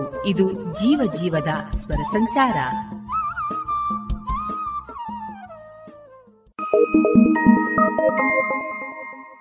ಇನ್ನು ಮುಂದೆ ಕಗ್ಗವನ್ನ ವಾಚಿಸುವವರು ಶ್ರೀಯುತರಾದ ನಟರಾಜ ಹಿರೇಗದ್ದೆ, ವ್ಯಾಖ್ಯಾನಿಸುವವರು ಶ್ರೀಮತಿ ಕವಿತಾ ಅಡೂರು. ಕಾಶಾಯವೇಂ ತಪಸು ಗೃಹಲೋಕ ನಿರ್ವಾಹ ಕಾಶಾಯವೇಂ ತಪಸು ಗೃಹಲೋಕ ನಿರ್ವಾಹ ವೇಷತಾಳದ ತಪಸ್ಸು ಕಠಿಣತರ ತಪಸ್ಸು ವೇಷತಾಳದ ತಪಸ್ಸು ಕಠಿಣತರ ತಪಸ್ಸು ಲೇಸಿನಿಂದದು ಸಾಗೆ ಬೇಕುಶಮದಮ ಸಮತೆ ಲೇಸಿನಿಂದದು ಸಾಗೆ ಬೇಕುಶಮದಮ ಸಮತೆ ಅಸಿಧಾರ ವ್ರತವೋ ಮಂಕುತಿಮ್ಮ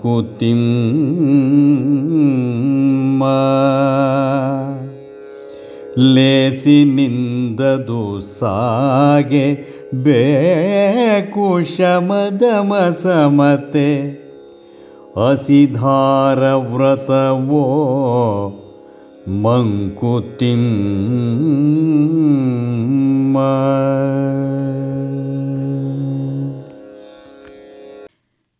ಕಾವಿ ಬಟ್ಟೆಯನ್ನು ತೊಟ್ಟವರದ್ದು ಮಾತ್ರವೇ ತಪಸ್ಸೇನು? ಲೋಕ ಸಂಸಾರವನ್ನು ಸಂಭಾಳಿಸುತ್ತಾ ಬಾಳುವುದೂ ಕೂಡ ತಪಸ್ಸಲ್ವೇ? ತಾಪಸ್ಸಿಯ ವೇಷ ಧರಿಸದಿದ್ದರೂ ಗೃಹಲೋಕವನ್ನು ನಿರ್ವಹಿಸುವುದೂ ಕೂಡ ಒಂದು ತಪಸ್ಸು. ಇದು ಎಲ್ಲದಕ್ಕಿಂತಲೂ ಕಠಿಣತರವಾದ ತಪಸ್ಸಾಗಿದೆ. ಕತ್ತಿಯ ಅಲುಗಿನ ಮೇಲೆ ನಡೆವ ವ್ರತದ ಹಾಗೆಯೇ ಇದು. ಈ ತಪವು ಬಹಳ ಎಚ್ಚರದಿಂದ ಸಾಗಬೇಕಿದ್ದರೆ ವ್ಯಕ್ತಿಯಲ್ಲಿ ಶಮ, ದಮ ಮತ್ತು ಸಮತೆಯೂ ಬೇಕು ಎನ್ನುತ್ತದೆ ಈ ಕಗ್ಗ. ಲೋಕ ಸಂಸಾರವನ್ನು ತೊರೆದು ಕಾಷಾಯ ವಸ್ತ್ರವನ್ನುಟ್ಟು ನೇಮ ನಿಯಮಗಳನ್ನು ಚಾಚೂ ತಪ್ಪದೆ ಅನುಸರಿಸುತ್ತಾ ಕಠಿಣ ವ್ರತ, ಪೂಜೆ, ಧ್ಯಾನಗಳನ್ನು ಮಾಡುವುದು ಸನ್ಯಾಸಿಗಳ ಜೀವನದ ರೀತಿ. ಬಾಹ್ಯ ಆಕರ್ಷಣೆಗಳಿಗೆ ಬಲಿಯಾಗದಂತೆ ತಮ್ಮನ್ನು ತಾವು ಕಾಪಾಡಿಕೊಳ್ಳಬೇಕು, ಸಂಯಮಗಳಾಗಬೇಕು. ಹಾಗಾಗಿ ಸನ್ಯಾಸಿಗಳ ಜೀವನವೆಂದರೆ ಒಂದು ಕಠಿಣ ತಪಸ್ಸು. ಆದರೆ ಸಾಧುಗಳು ತಮ್ಮ ಸಾಧನೆಗೆ ಅನುಕೂಲಕರವಾದ ಪರಿಸರದಲ್ಲಿ ತಪೋನಿರತರಾಗುತ್ತಾರೆ. ಸಂಸಾರದ ತಾಪತ್ರಯಗಳಾಗಲಿ ಜಗದ ಚಿಂತೆಯಾಗಲಿ ಸನ್ಯಾಸಿಗಳನ್ನು ಕಾಡುವುದಿಲ್ಲ. ತದೇಕ ಚಿತ್ತದಿಂದ ಭಗವಂತನನ್ನು ಧ್ಯಾನಿಸುವುದಕ್ಕೆ, ಆರಾಧಿಸುವುದಕ್ಕೆ ಯಾವ ತೊಡಕೂ ಇರುವುದಿಲ್ಲ. ತಮ್ಮ ಸಾಧನೆಗೆ ಪೂರಕವಾದ ವಾತಾವರಣದಲ್ಲೇ ಅವರು ಬದುಕುತ್ತಿರುತ್ತಾರೆ.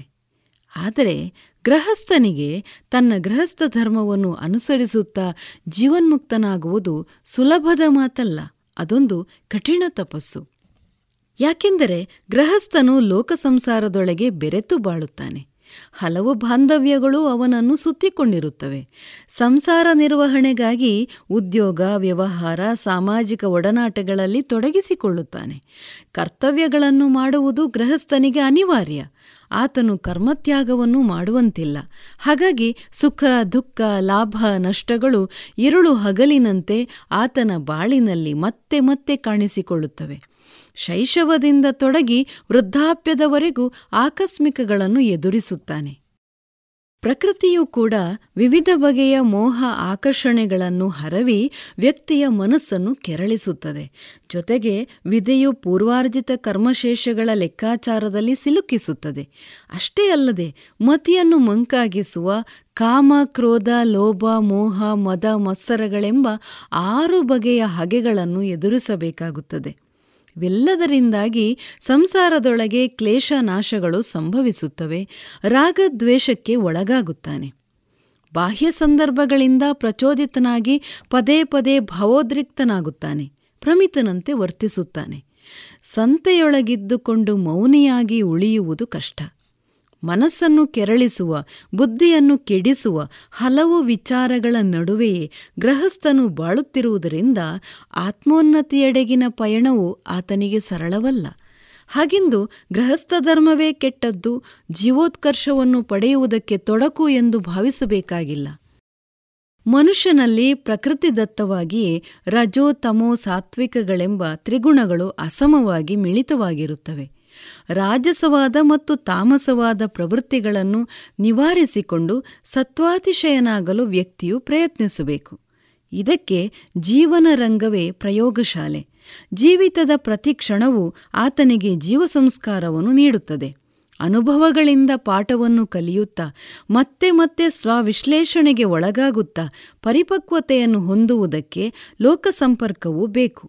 ಸಂಸಾರವೆಂಬ ಹರಿತವಾದ ಕತ್ತಿಯ ಅಲುಗಿನ ಮೇಲೆ ಗಾಯವಾಗದಂತೆ ನಡೆಯುವ ಕುಶಲತೆಯನ್ನು ಸಿದ್ಧಿಸಿಕೊಳ್ಳುವುದೇ ನಿಜವಾದ ಸಾಧನೆ.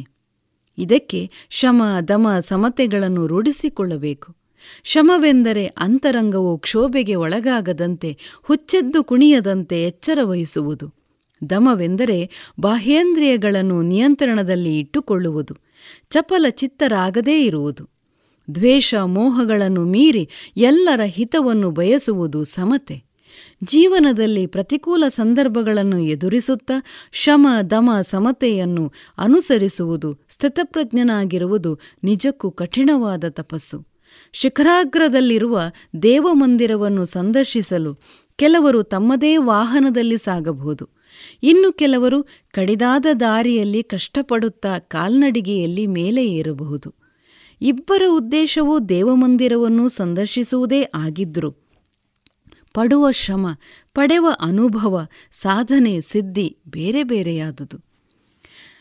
ಜೀವನವು ಬಂಧನವೆನ್ನಿಸದೆ ಬಂಧುರವಾಗಬೇಕಿದ್ದರೆ ಜೀವನದಲ್ಲಿ ಸಂಭವಿಸುವುದೆಲ್ಲದಕ್ಕೂ ತಾನು ಸಾಕ್ಷಿಯಾಗಿದ್ದೇನೆ ಎಂಬ ಅರಿವು ವ್ಯಕ್ತಿಯಲ್ಲಿ ಜಾಗೃತವಾಗಬೇಕು. ಆಗ ಆತನು ಸಂಯಮಿಯಾಗುತ್ತಾನೆ, ತನ್ನಿಂದ ತಾನು ಸ್ವತಂತ್ರನಾಗುತ್ತಾನೆ. ಇದರಿಂದಾಗಿ ಆತ್ಮೋನ್ನತಿಯೆಡೆಗಿನ ಪಯಣವು ನಿರಾತಂಕವಾಗುತ್ತದೆ.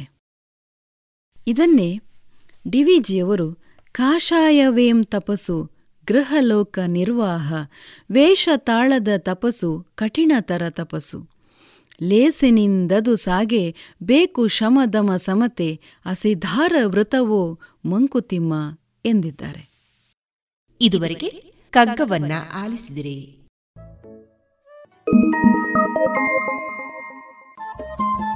ರೇಡಿಯೋ ಪಾಂಚಜನ್ಯ 90.8 FM ಸಮುದಾಯ ಬಾನುಲಿ ಕೇಂದ್ರ ಪುತ್ತೂರು.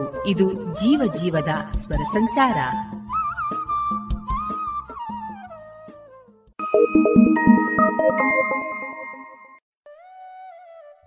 ಇನ್ನೀಗ ಶ್ರೀಯುತ ವಿಠಲ್ ನಾಯಕ್ ಕಲ್ಲಡ್ಕ ಅವರಿಂದ ಗೀತಾ ಸಾಹಿತ್ಯ ಸಂಭ್ರಮ. ಈ ಸಾಹಿತ್ಯ ಸಂಭ್ರಮದ ಧ್ವನಿಮುದ್ರಿತ ಭಾಗ ವಿವೇಕಾನಂದ ಕಾಲೇಜು ಕೇಶವ ಸಂಕಲ್ಪದಲ್ಲಿ ನಡೆದಂತಹ ಕಾರ್ಯಕ್ರಮದಲ್ಲಿ ಶ್ರೀಯುತ ವಿಠಲ್ ನಾಯಕ್ ಕಲ್ಲಡ್ಕ ಅವರ ಸಾಹಿತ್ಯ ಸಂಭ್ರಮದ ಧ್ವನಿಮುದ್ರಿತ ಭಾಗವಾಗಿದೆ. ಸಿನಿಮಾ ಪದ್ಯಗಳು ಬೇಕು, ಅದರಲ್ಲಿ ಒಳ್ಳೆದಿರುವಂಥದ್ದು ಖಂಡಿತ ಬೇಕು ನಮಗೆ. ಆದರೆ ಇವತ್ತೇನಾಗಿದೆ ಅಂತ ಹೇಳಿದರೆ ಬಂಧುಗಳೇ, ಕೆಲವು ಸರ್ತಿ ನಾವು ಯೌವನದಲ್ಲಿ ಮಾಡಿದಂಥ ತಪ್ಪುಗಳಿಂದಾಗಿ ಇಡೀ ಜೀವನಕ್ಕೆ ಪೆಟ್ಟು ಬೀಳ್ತದೆ. ಮದುವೆ ಆದ ತಕ್ಷಣ ಒಬ್ಬ ಕರೆದು ಕೇಳಿದಂಥ ಹೆಂಡತಿಯಲ್ಲಿ, ಸತ್ಯ ಹೇಳು, ನಿನಗೆ ಮೊದಲು ಎಷ್ಟು ಜನ ಬಾಯ್ ಫ್ರೆಂಡ್ ಇದ್ದರು ಅಂತ. ಅವಳು ಸೀದಾ ಹೋಗಿ ಕವರ್ ತಗೊಂಡು ಬಂತು. ಈ ಕವರ್ನಲ್ಲಿ ಎಷ್ಟು ಅಕ್ಕಿ ಇದೆಯೋ ಅಷ್ಟು ಬಾಯ್ ಫ್ರೆಂಡ್ ಇದ್ದರು ನನಗೆ ಅಂತ. ಗಂಡಗ ಇದನ್ನು ತೆಗೆದು ಅಕ್ಕಿ ಕವರನ್ನು ಕೆಳಗೆ ಹಾಕಿ ನೋಡ್ತಾನೆ. ನೋಡುವಾಗ 4 ಅಕ್ಕಿ ಇರು. 4ಯಾ? 4 ಫ್ರೆಂಡ್ ಎಲ್ಲ ತೊಂದರೆ ಇಲ್ಲ. ಮತ್ತು ಈ ಕವರ್ನಲ್ಲಿ 200 ರೂಪಾಯಿ ಇಟ್ಟಿದೆಯಲ್ಲ ಎಂತಕ್ಕೆ ಅಂತ ಕೇಳಿದಂತೆ. ಅದು 4 kg ಅಕ್ಕಿ ಮೊನ್ನೆ ಮಾರಿದ್ದೇನೆ ಹೇಳಿದ್ದಾನೆ. ಮತ್ತೆ ವಿಚ್ಛೇದನ ಹೈಯೆಸ್ಟ್ ವಿಚ್ಛೇದನ ಕೋರ್ಟಿನ ಜಡ್ಜಿ ನನ್ನಲ್ಲಿ ಹೇಳ್ತಾರೆ, 1,000 ಮದುವೆಯಲ್ಲಿ 300 ಮದುವೆ 1 ತಿಂಗಳಲ್ಲಿ ವಿಚ್ಛೇದನ ಕೋರ್ಟಿಗೆ ಬರ್ತಾ ಉಂಟು. ಯಾಕೆ? ಬ್ಯಾಂಕಿನ ಪಾಸ್ಬುಕ್ಕಿಗೆ ಮತ್ತು ಫೇಸ್ಬುಕ್ಕಿಗೆ ಮದುವೆ ಆಗಲಿಕ್ಕೆ ಪ್ರಾರಂಭ ಆದ ಮೇಲೆ ಈ ರೀತಿಯ ಸಮಸ್ಯೆಗಳು ಶುರು. ಮೊದಲೆಲ್ಲ ಗುರು ಹಿರಿಯರಿದ್ದು ನಿಶ್ಚಯಿಸಿರುತ್ತೇವೆ, ಆಮೇಲೆ ಇದು ಶುರುವಾಯಿತು ವಿಚ್ಛೇದನ. ಇನ್ನೊಂದು ಕಾಲ ಬರ್ತದೆ ನೋಡಿ, ಶಬ್ದ ಸ್ಪರ್ಶ ರೂಪ ರಸ ಗಂಧ. ಮೊದಲು ಪ್ರತಿ ಮನೆಯಲ್ಲೊಬ್ರು ಅಜ್ಜ ಅಜ್ಜಿ ಇರ್ತಿದ್ರು. 6 ವರ್ಷದವರೆಗೆ ಯಾವುದೇ ಮಗುವನ್ನು ಡಾಕ್ಟರ್ ಹತ್ರ ಕರ್ಕೊಂಡು ಹೋಗುವ ಪರಿಸ್ಥಿತಿ ಇರಲಿಲ್ಲ. ಯಾಕಂದರೆ ಮೊದಲಿನವರು ತಿನ್ನುವ ಕೆಲಸಕ್ಕೂ ಗುಡ್ಡೆಗೆ ಹೋಗ್ತಾ ಇದ್ದದ್ದು, ಅದನ್ನು ಬಿಡುವ ಕೆಲಸಕ್ಕೂ ಗುಡ್ಡೆಗೆ ಹೋಗ್ತಾ ಇದ್ದದ್ದು. ಮಗುವಿಗೆ ಹುಷಾರಿಲ್ಲದಿದ್ದರೆ ಅಜ್ಜ ಅಜ್ಜಿ ಗುಡ್ಡೆಗೆ ಹೋಗಿ ಒಂದು ಸೊಪ್ಪು, ಒಂದು ಬೇರು, ಒಂದು ಅದರ ತೊಗಟೆ ತಂದು ಕಷಾಯ ಮಾಡಿ ಕೊಟ್ಟರೆ ಆ ಮಗುವಿಗೆ ಹುಷಾರಾಗ್ತಿತ್ತು, ಇಮ್ಯುನಿಟಿ ಪವರ್ ಬೆಳೆಸ್ತಾ ಇದ್ರು. ಆದರೆ ಇವತ್ತೇನಾಗಿದೆ, ಹೈಯೆಸ್ಟ್ ಮಕ್ಕಳಿಗೆ ಪ್ರಾಬ್ಲಮ್ ಇರೋದು ಮೆಡಿಕಲ್ ಸೈನ್ಸ್ ಪ್ರಕಾರ ನೋಡಿ ನೀವು ಲಿವರ್ ಪ್ರಾಬ್ಲಮ್. ಯಾಕೆ? ತಿನ್ನುವಂಥ ಜಂಕ್ ಫುಡ್.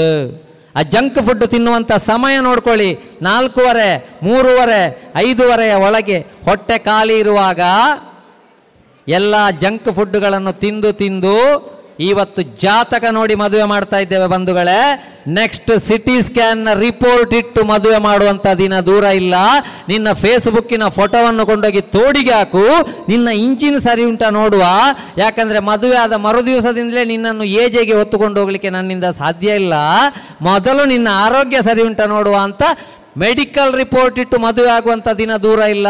ಅದಕ್ಕೆ ನಾನು ಹೇಳಿದ್ದು, ಒಳಗಿಂದ ಗಟ್ಟಿಯಾಗಿರಿ, ಇಮ್ಯುನಿಟಿ ಬೆಳೆಸ್ಕೊಳ್ಳಿ, ಹ್ಯುಮ್ಯಾನಿಟಿ ಬೆಳೆಸ್ಕೊಳ್ಳಿ. ಇಲ್ಲದಿದ್ದರೆ ಕಷ್ಟ.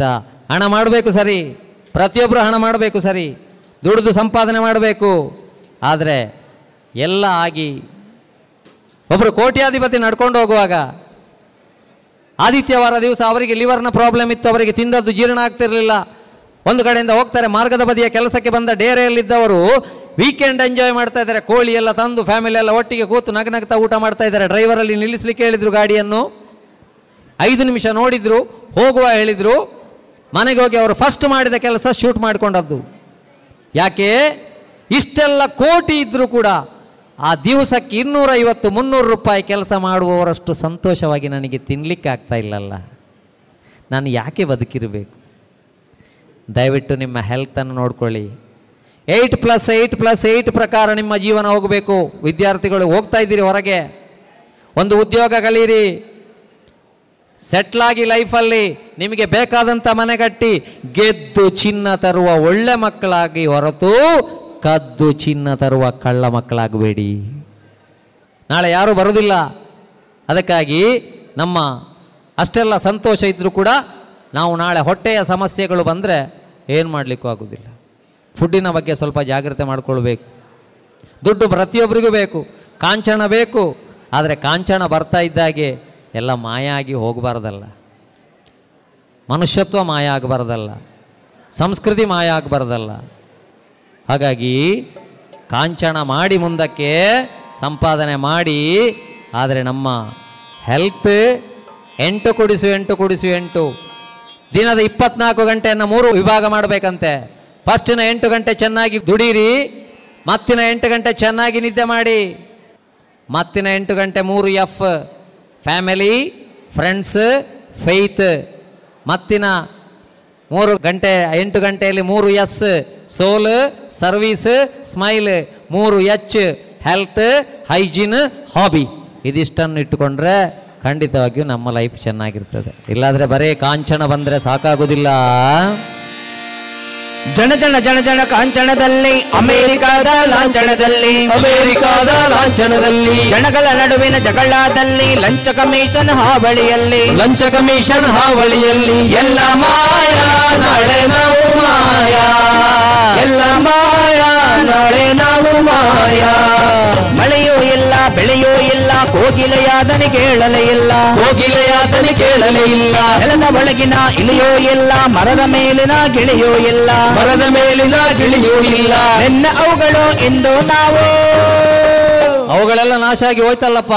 ನಿನ್ನ ಅವುಗಳು ಎಂದು ನಾವು, ನಾಳೆ ಎಲ್ಲ ಮಾಯವಯ್ಯ, ಎಲ್ಲ ಮಾಯ ನಾಳೆ ನಾವು ಮಾಯ, ಎಲ್ಲ ಮಾಯ ನಾಳೆ ನಾವು ಮಾಯ. ಎಣಿಸಲಾಗದ ಎಷ್ಟೋ ಗಿಡಗಳು ಎಣಿಸಲು ಕೂಡ ಇಲ್ಲವಾದವು, ಎಣಿಸಲು ಕೂಡ ಇಲ್ಲವಾದವು. ಉಡುಗು ಮಿಂಚಿನ ಮಳೆಯ ಹನಿಗಳು ಇಣುಕಿ ನೋಡದೆ ಎಲ್ಲಿ ಹೋದವು, ಇಣುಕಿ ನೋಡದೆ ಎಲ್ಲಿ ಹೋದವು. ಕಾಡು ಕಣಿವೆಗಳು ಕಾಣದಾದವು. ಕೆಲವು ಯೋಜನೆ ತರುವುದು ಸುಮ್ಮನೆ ಎಕರೆಗಟ್ಟಲೆ ಕಾಡನ್ನು ಕಡಿಯುವುದು. ಕಾಡು ಕಣಿವೆಗಳು ಕಾಣದಾದವು, ಗಿಡಮರ ಬಳ್ಳಿ ಇಲ್ಲವಾದವು, ಎಲ್ಲ ಮಾಯಾ ನಾಳೆ ನಾವು ಮಾಯಾ, ಎಲ್ಲ ಮಾಯಾ ನಾಳೆ ನಾವು ಮಾಯಾ. ನಿಂತಲ್ಲೆಲ್ಲ ನೀರೇ ಇತ್ತು, ಕೆರೆಗಳು ತುಂಬಿ ತುಳುಕುತ್ತಲಿತ್ತು, ಕೆರೆಗಳು ತುಂಬಿ ತುಳುಕುತ್ತಲಿತ್ತು. ಕೊಂಬೆಯ ಮೇಲೆ ಕೋಗಿಲೆ ಇತ್ತು, ಕೋತಿಯು ಕೂಡ ಕುಣಿಯುತ್ತಲಿತ್ತು, ಕೋತಿಯು ಕೂಡ ಕುಣಿಯುತ್ತಲಿತ್ತು. ಅಂತರ್ಜಲವೇ ಬತ್ತಿ ಹೋಯಿತು. ಮತ್ತೆ ಬಿಬಿಎಂಪಿಗೆ ದೂರು ಹಾಕಿದ್ರೆ ಆಗ್ತದೆ, ಕೆರೆ ಒತ್ತುವರಿ ಮಾಡಿ ಮನೆ ಕಟ್ಟಿ ಮನೆಯೊಳಗೆ ನೀರು ಬಂದ್ರೆ.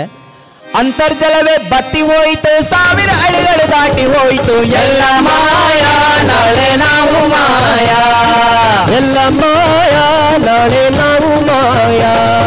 ಟಿಂಗ್ ಟಿಂಗ್ ಟಿಂಗ್ ಟಿಂಗ್ ತಂಬೂರಿ ಇಲ್ಲ, ಜಗಣಕ ಜಗಣಕ ತಮಟೆಗಳಿಲ್ಲ, ಜಗಣಕ ಜಗಣಕ ತಮಟೆಗಳಿಲ್ಲ. ಟಿಂಗ್ ಟಿಂಗ್ ಟಿಂಗ್ ಟಿಂಗ್ ತಂಬೂರಿ ಇಲ್ಲ, ಜಗದಕ್ ಜಗದಕ್ ತಮಟೆಗಳಿಲ್ಲ, ಜಗದಕ್ ಜಗದಕ್ ತಮಟೆಗಳಿಲ್ಲ. ತಸ್ತು ಪುಸ್ತುಗಳು ಬಂದಾವಲ್ಲ, ಕಲೆಯೂ ಕೂಡ ಕೊಲೆಯಾಯ್ತಲ್ಲ, ಕಲೆಯೂ ಕೂಡ ಕೊಲೆಯಾಯ್ತಲ್ಲ. ಸಿನಿಮಾ ಟಿವಿ ಭೂತಕ್ಕೆ ಸಿಲುಕಿ, ಬರೇ ಸಿನಿಮಾ ಟಿವಿಯಲ್ಲಿ ಯಾರು ಹಾಳಾಗೋದಿಲ್ಲಪ್ಪ. ಸಿನಿಮಾ ಮೊಬೈಲ್ ಭೂತಕ್ಕೆ ಸಿಲುಕಿ ಸಂಸ್ಕೃತಿ ಎಲ್ಲ ಸೊರಗೋಯ್ತಲ್ಲ. ಎಲ್ಲ ಮಾಯಾ ನಾಳೆ ನಾವು ಮಾಯಾ, ಎಲ್ಲ ಮಾಯಾ ನಾಳೆ ನಾವು ಮಾಯಾ. ಅರಸಿನ ನುಂಗಿತು ಫೇರ್ ಅಂಡ್ ಲವ್ಲಿ, ಕುಂಕುಮ ನುಂಗಿತು ಸ್ಟಿಕ್ಕರ್ ಚುಕ್ಕಿ, ಕುಂಕುಮ ನುಂಗಿತು ಸ್ಟಿಕ್ಕರ್ ಚುಕ್ಕಿ. ಎಳನೀರನ್ನು ಇರಿದು ಕೊಂದಿತು, ಪೆಪ್ಸಿ ಕೋಲಾ ಕೇಕೆ ಹಾಕಿತು, ಪೆಪ್ಸಿ ಕೋಲಾ ಕೇಕೆ ಹಾಕಿತು. ಪರಂಗಿಯವನು ಮತ್ತೆ ಬಂದರೆ, ಪರಂಗಿಯವ ಯಾಕೆ ಮಾರ, ಯಾವತ್ತು ಚೀನಾದ ಮಾಡಿಕೊಂಡು ಬಂದು ಲಗಡಿ ತೆಗೆದದ್ದು ಸಾಲದ. ಆ ಇಂಗ್ಲಿಷಿನವನು ಮತ್ತೆ ಬಂದರೆ, ನಾವು ನೀವು ಮಾಯವಯ್ಯ, ಎಲ್ಲ ಮಾಯಾ ನಾಳೆ ನಾವು ಮಾಯಾ, ಎಲ್ಲ ಮಾಯಾ ನಾಳೆ ನಾವು ಮಾಯಾ. ಜನ ಜನ ಜನ ಜನ ಕಾಂಚನದಲ್ಲಿ, ಅಮೆರಿಕಾದ ಲಾಂಛನದಲ್ಲಿ, ಜನಗಳ ನಡುವಿನ ಜಗಳದಲ್ಲಿ, ಲಂಚ ಕಮಿಷನ್ ಹಾವಳಿಯಲ್ಲಿ. ಎಲ್ಲ ಮಾಯಾ ನಾಳೆ ನಾವು ಮಾಯಾ, ಎಲ್ಲ ಮಾಯಾ ನಾಳೆ ನಾವು ಮಾಯಾ, ನಾಳೆ ನಾವು ಮಾಯಾ, ನಾಳೆ ನಾವು ಮಾಯಾ. ಮಾಯ ಆಗಬಾರದು ಅಂತ ಹೇಳುವಂತ ದೃಷ್ಟಿಯಿಂದ ಮತ್ತೆ ಸ್ವಲ್ಪ ನಮಗೆ ತಾಳ್ಮೆ ಕಡಿಮೆ ಆಗಲಿಕ್ಕೆ ಕಾರಣವೇ, ಯಾವ ಮನೆಯಲ್ಲಿ ಮಕ್ಕಳು ತಾಳಬೇಕೋ ಆ ಮನೆಯಲ್ಲಿ ಒಂದು ತಾಳಬೇಕು. ಭಜನೆ ದೂರ ಆಗಿ ಎಷ್ಟೋ ಸಮಯ ಆಯಿತು. ಎರಡನ್ನು ಸೇರಿಸುವ ತಾಳ ಬಿಟ್ಟು ನಾಲ್ಕನ್ನು ತೆಗೆಯುವ ಪಿಸ್ತೂಲ್ನ ಕಡೆಗೆ ಜಾಸ್ತಿ ಗಮನ ಆಯಿತು ನಮ್ಮದು. ಚಿಕ್ಕ ಮಕ್ಕಳು ಸಹ ಸಂತೆಯಲ್ಲಿ ಕೇಳುವುದು ಪಿಸ್ತೂಲು, ಜೆ ಸಿ ಬಿ ಎಲ್ಲ ಲೆವೆಲ್ ಮಾಡಿಕೊಂಡೇ ಹೋಗುವ ಅಂತ. ಮತ್ತಿನ್ನು ಕೆಲವು ಊರಿನ ಹುಡುಗಿಯರಿದ್ದಾರಂತೆ, ಹೇಳಿ ಮರಮ್ಮೆ ಅದು ಪಾಪ ಇಲ್ಲಿ ಸಹ ಇದ್ದಾರೆ.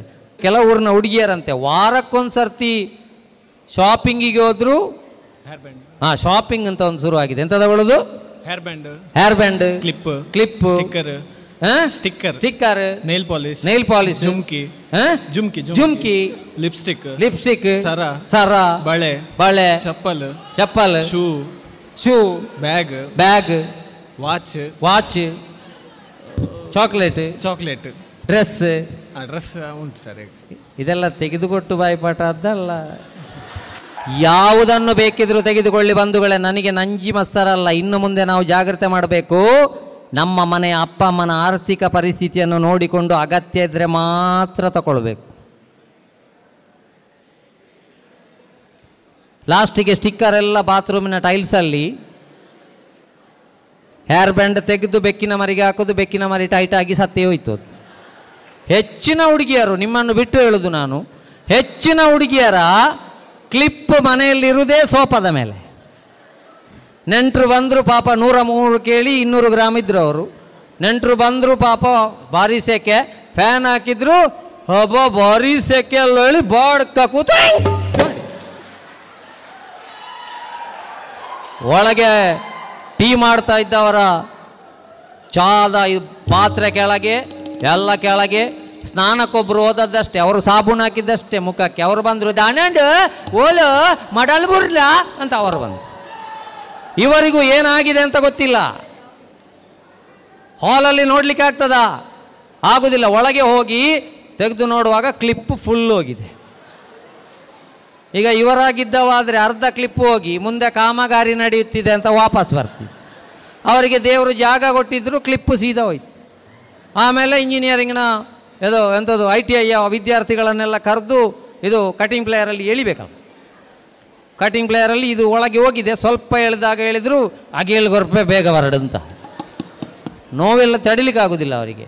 ಮತ್ತೆ ಸ್ವಲ್ಪ ಹೇಳುವಾಗ ಹೇಳಿದ್ರು ರಂಗಪೂಜೆ ಎಲ್ಲ ಹೊರಪೆ ಬೇಗ ಹೊರಡಂತ, ಮತ್ತೆ ಸ್ವಲ್ಪ ಹೇಳುವಾಗ ಹೇಳಿದ್ರು ಸತ್ಯನಾರಾಯಣ ಕಥೆ ಓದವೆ ಅಂತ.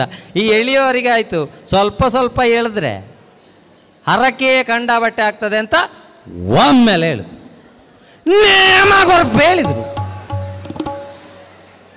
ಒಂದು ಕ್ಲಿಪ್ಪಿಟ್ಟ ಜಾಗ ಚೇಂಜ್ ಆಗಿ ಪ್ಯಾಂಟ್ ಶರ್ಟಲ್ಲಿ ಬಂದ ನೆಂಟರು ವೇಷ್ಟಿಯಲ್ಲಿ ಹೀಗೆ ಹೋಗುವಂಥ ಪರಿಸ್ಥಿತಿ. ನಮ್ಮ ಮನೆಯಲ್ಲಿ ಯಾವ ವಸ್ತುವನ್ನು ಎಲ್ಲಿಡಬೇಕು ಹೇಳೋದು ಎಜುಕೇಷನೇ. ನೋಡಿ ಮೊನ್ನೆ ಏನಾಯಿತು, ಕೊಟ್ಟಂಥ ಚಾಕ್ಲೇಟನ್ನು ಇಡೀ ಬಾಯಿಗೆ ಹಾಕಿದ ಮಗು ಸಾವು, ರ್ಯಾಟೋಲ್ನಲ್ಲಿ ಹಲ್ಲುಜ್ಜಿ ಯುವತಿ ಸಾವು. ಹಾಗಾದರೆ ಎಜುಕೇಷನ್ ಎಂಥದ್ದು? ಎಷ್ಟು ಕಡೆ ಕಾಯಿನನ್ನು ಕೊಂಡೋಗಿಟ್ಟು ಆ ಕಾಯಿನ್ ಬಾಯಿಗೆ ಹಾಕಿ ಮಕ್ಕಳಿಗೆ ಇಲ್ಲಿ ಬ್ಲಾಕ್ ಆಗಿ ಎಷ್ಟು ಜನ ಸತ್ತಿದ್ದಾರೆ, ಎಷ್ಟು ಜನ ಮೊಬೈಲ್ ಚಾರ್ಜರಲ್ಲಿ ಬಾಯಿಗೆ ಹಾಕಿ ಮಕ್ಕಳು ಸತ್ತಿದ್ದಾರೆ. ಆಲೋಚನೆ ಮಾಡಬೇಕು. ಮನೆಯಲ್ಲಿ ನಮ್ಮ ನಮ್ಮ ವಸ್ತುಗಳನ್ನು ಓರಣವಾಗಿಡುವುದು ಕೂಡ ಒಂದು ರೀತಿಯ ಎಜುಕೇಷನ್. ಬರೇ ಇದರಲ್ಲಿ ಮಾತ್ರ ಎಜುಕೇಷನ್ ಇರುವುದಲ್ಲ.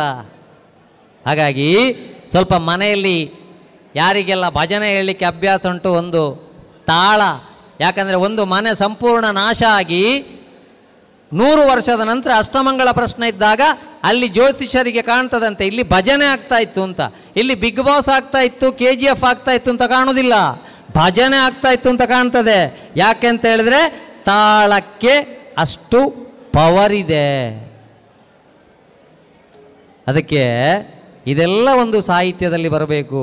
ನೀವು ವಿಠಲ್ ನಾಯಕರನ್ನು ಕರೆದಿದ್ದೀರಿ, ನಾವೊಮ್ಮೆ ಒಂದು ಭಜನೆಯ ತುಣುಕು ನಾನು ನೋಡಿ ಈ ಒಂದು ಸಂಗೀತ ವಾದ್ಯದಲ್ಲಿ ನಾನು ಒಂದೇ ಒಂದು ದಿನ ಸಂಗೀತ ಕ್ಲಾಸಿಗೆ ಹೋದವಲ್ಲ. ಫಸ್ಟಿಗೆ ನಾನು ಇದನ್ನು ನುಡಿಸಿ ಕಾರ್ಯಕ್ರಮ ಕೊಡುವಾಗ ನನ್ನನ್ನು ತಮಾಷೆ ಮಾಡಿದ್ದಾರೆ. ಎಲ್ಲ ಓಳು ಟೆಂಬೆರೆ ಬೊಟ್ಟೆರೆ ಟೆಂಬೆರೆ ಬೊಟ್ಟನಕ್ಕೆ ಏತು ತಿಕ್ಕೊಂಡು ಹೀಗೇ ಲೆಕ್ಕ ಆಗ್ತಾ ಹೋಗ್ತಾರೆ. ಆದರೆ ಅಂಥದ್ದು ಬರುವಾಗ ನಾವು ಯಾವಾಗಲೂ ತಲೆ ಕೆಡಿಸಿಕೊಳ್ಳದೆ ನಮ್ಮ ಕೆಲಸ ಮಾಡ್ತಾ ಹೋದರೆ ಇವತ್ತು ಇದರಿಂದಾಗಿ 5 ದೇಶ ಸುತ್ತಿ ಬಂಧುಗಳೇ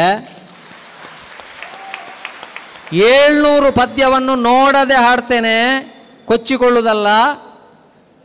ಇದು ನನಗೆ ನಾನು ಮಾಡಿಕೊಂಡ ಹಾಬಿ. ನೀವೆಲ್ಲ ಜೀವನಕ್ಕೆ ಹೋಗ್ತಾ ಇದ್ದೀರಿ ಒಂದು ಹಾಬಿಯ ಮೂಲಕ. ವಿಠಲ್ ನಾಯಕರು ಇವತ್ತಿರ್ಬೋದು, ನಾಳೆ ಹೋಗ್ಬೋದು. ನಾನು ವಾಟ್ಸಪ್ಪಲ್ಲಿ ಹೋಗಿ 1.5 ವರ್ಷ ಆಯಿತು. ವಾಟ್ಸಪ್ಪಲ್ಲೊಮ್ಮೆ ನನ್ನನ್ನು ಕೊಂದಿದ್ರು. ನಿಮ್ಮಂಥ ಪ್ರತಿಭೆಗಳು ವೇದಿಕೆಗೆ ಬರಬೇಕು, ಜೀವನ ಹಾಳು ಮಾಡಿಕೊಳ್ಬೇಡಿ. ಅದಕ್ಕೆ ಈ ಸಂಗೀತ ವಾದ್ಯವನ್ನು ನುಡಿಸಿ ಭಜನೆ ಹೇಗೆ ಹೇಳುವುದು?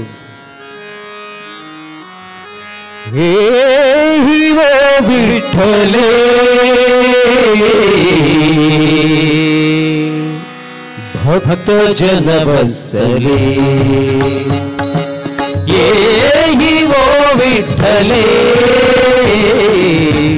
ಭಕ್ತ ಜನ ಬಸಲೆ ಭಕ್ತ ಜನ ಬಸಲೆ ಕರುಣಾ ಕಲ್ಲೋ ಕರುಣಾ ಕಲ್ಲೋಳೆ ಪಾಂಡುರಂಗೆ ಪಾಂಡುರಂಗೆ ಪಾಂಡುರಂಗೆ ಪಾಂಡುರಂಗೆ ಭಕ್ತ ಜನ ಬಸಲೆ ಭಕ್ತ ಜನ ಬಸಲೆ ದೇಹಿವೋ ವಿಠಲೆ ಭಕ್ತ ಜನ ಬಸಲೆ ಭಕ್ತ ಜನ ಬಸಲೆ ಸಜಲ ಜಲದ ಘನ ಪೀತಾಂಬರ ಪರಿಧಾನ ವಿಠಲ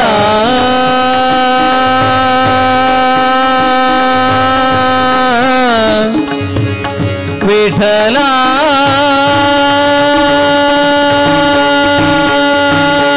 ಸಜಲ ಜಲದ ಘನ ಪೀತಾಂಬರ ಪರಿಧಾನ ಉತ್ತರೇ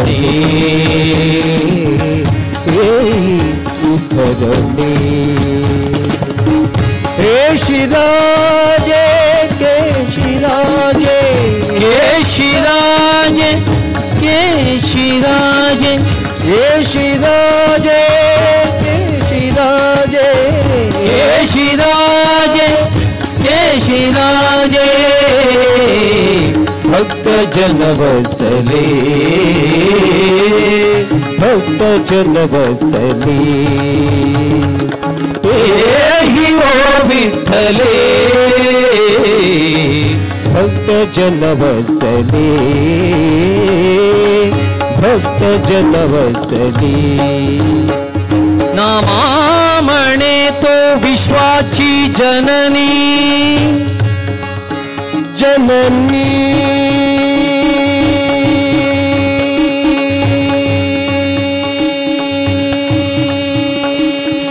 ಜನನಿ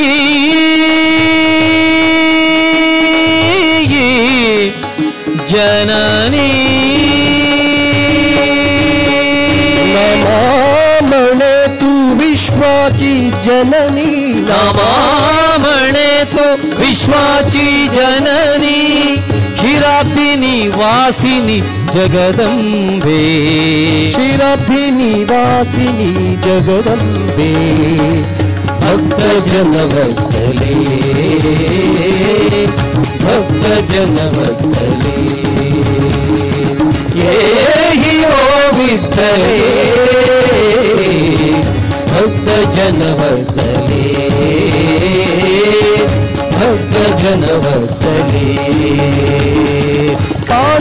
ಪಾಂಡುರಂಗ ಪಾಂಡುರಂಗ ಪಾಂಡುರಂಗ ಪಾಂಡುರಂಗ ಪಾಂಡುರಂಗ ಪಾಂಡುರಂಗ ಪಾಂಡುರಂಗ ಪಾಂಡುರಂಗ ಪಾಂಡುರಂಗ ಪಾಂಡುರಂಗ ಪಾಂಡುರಂಗ ಪಾಂಡುರಂಗ ಪಾಂಡುರಂಗ ಪಾಂಡುರಂಗ ಪಾಂಡುರಂಗ ಪಾಂಡುರಂಗ ಭಕ್ತ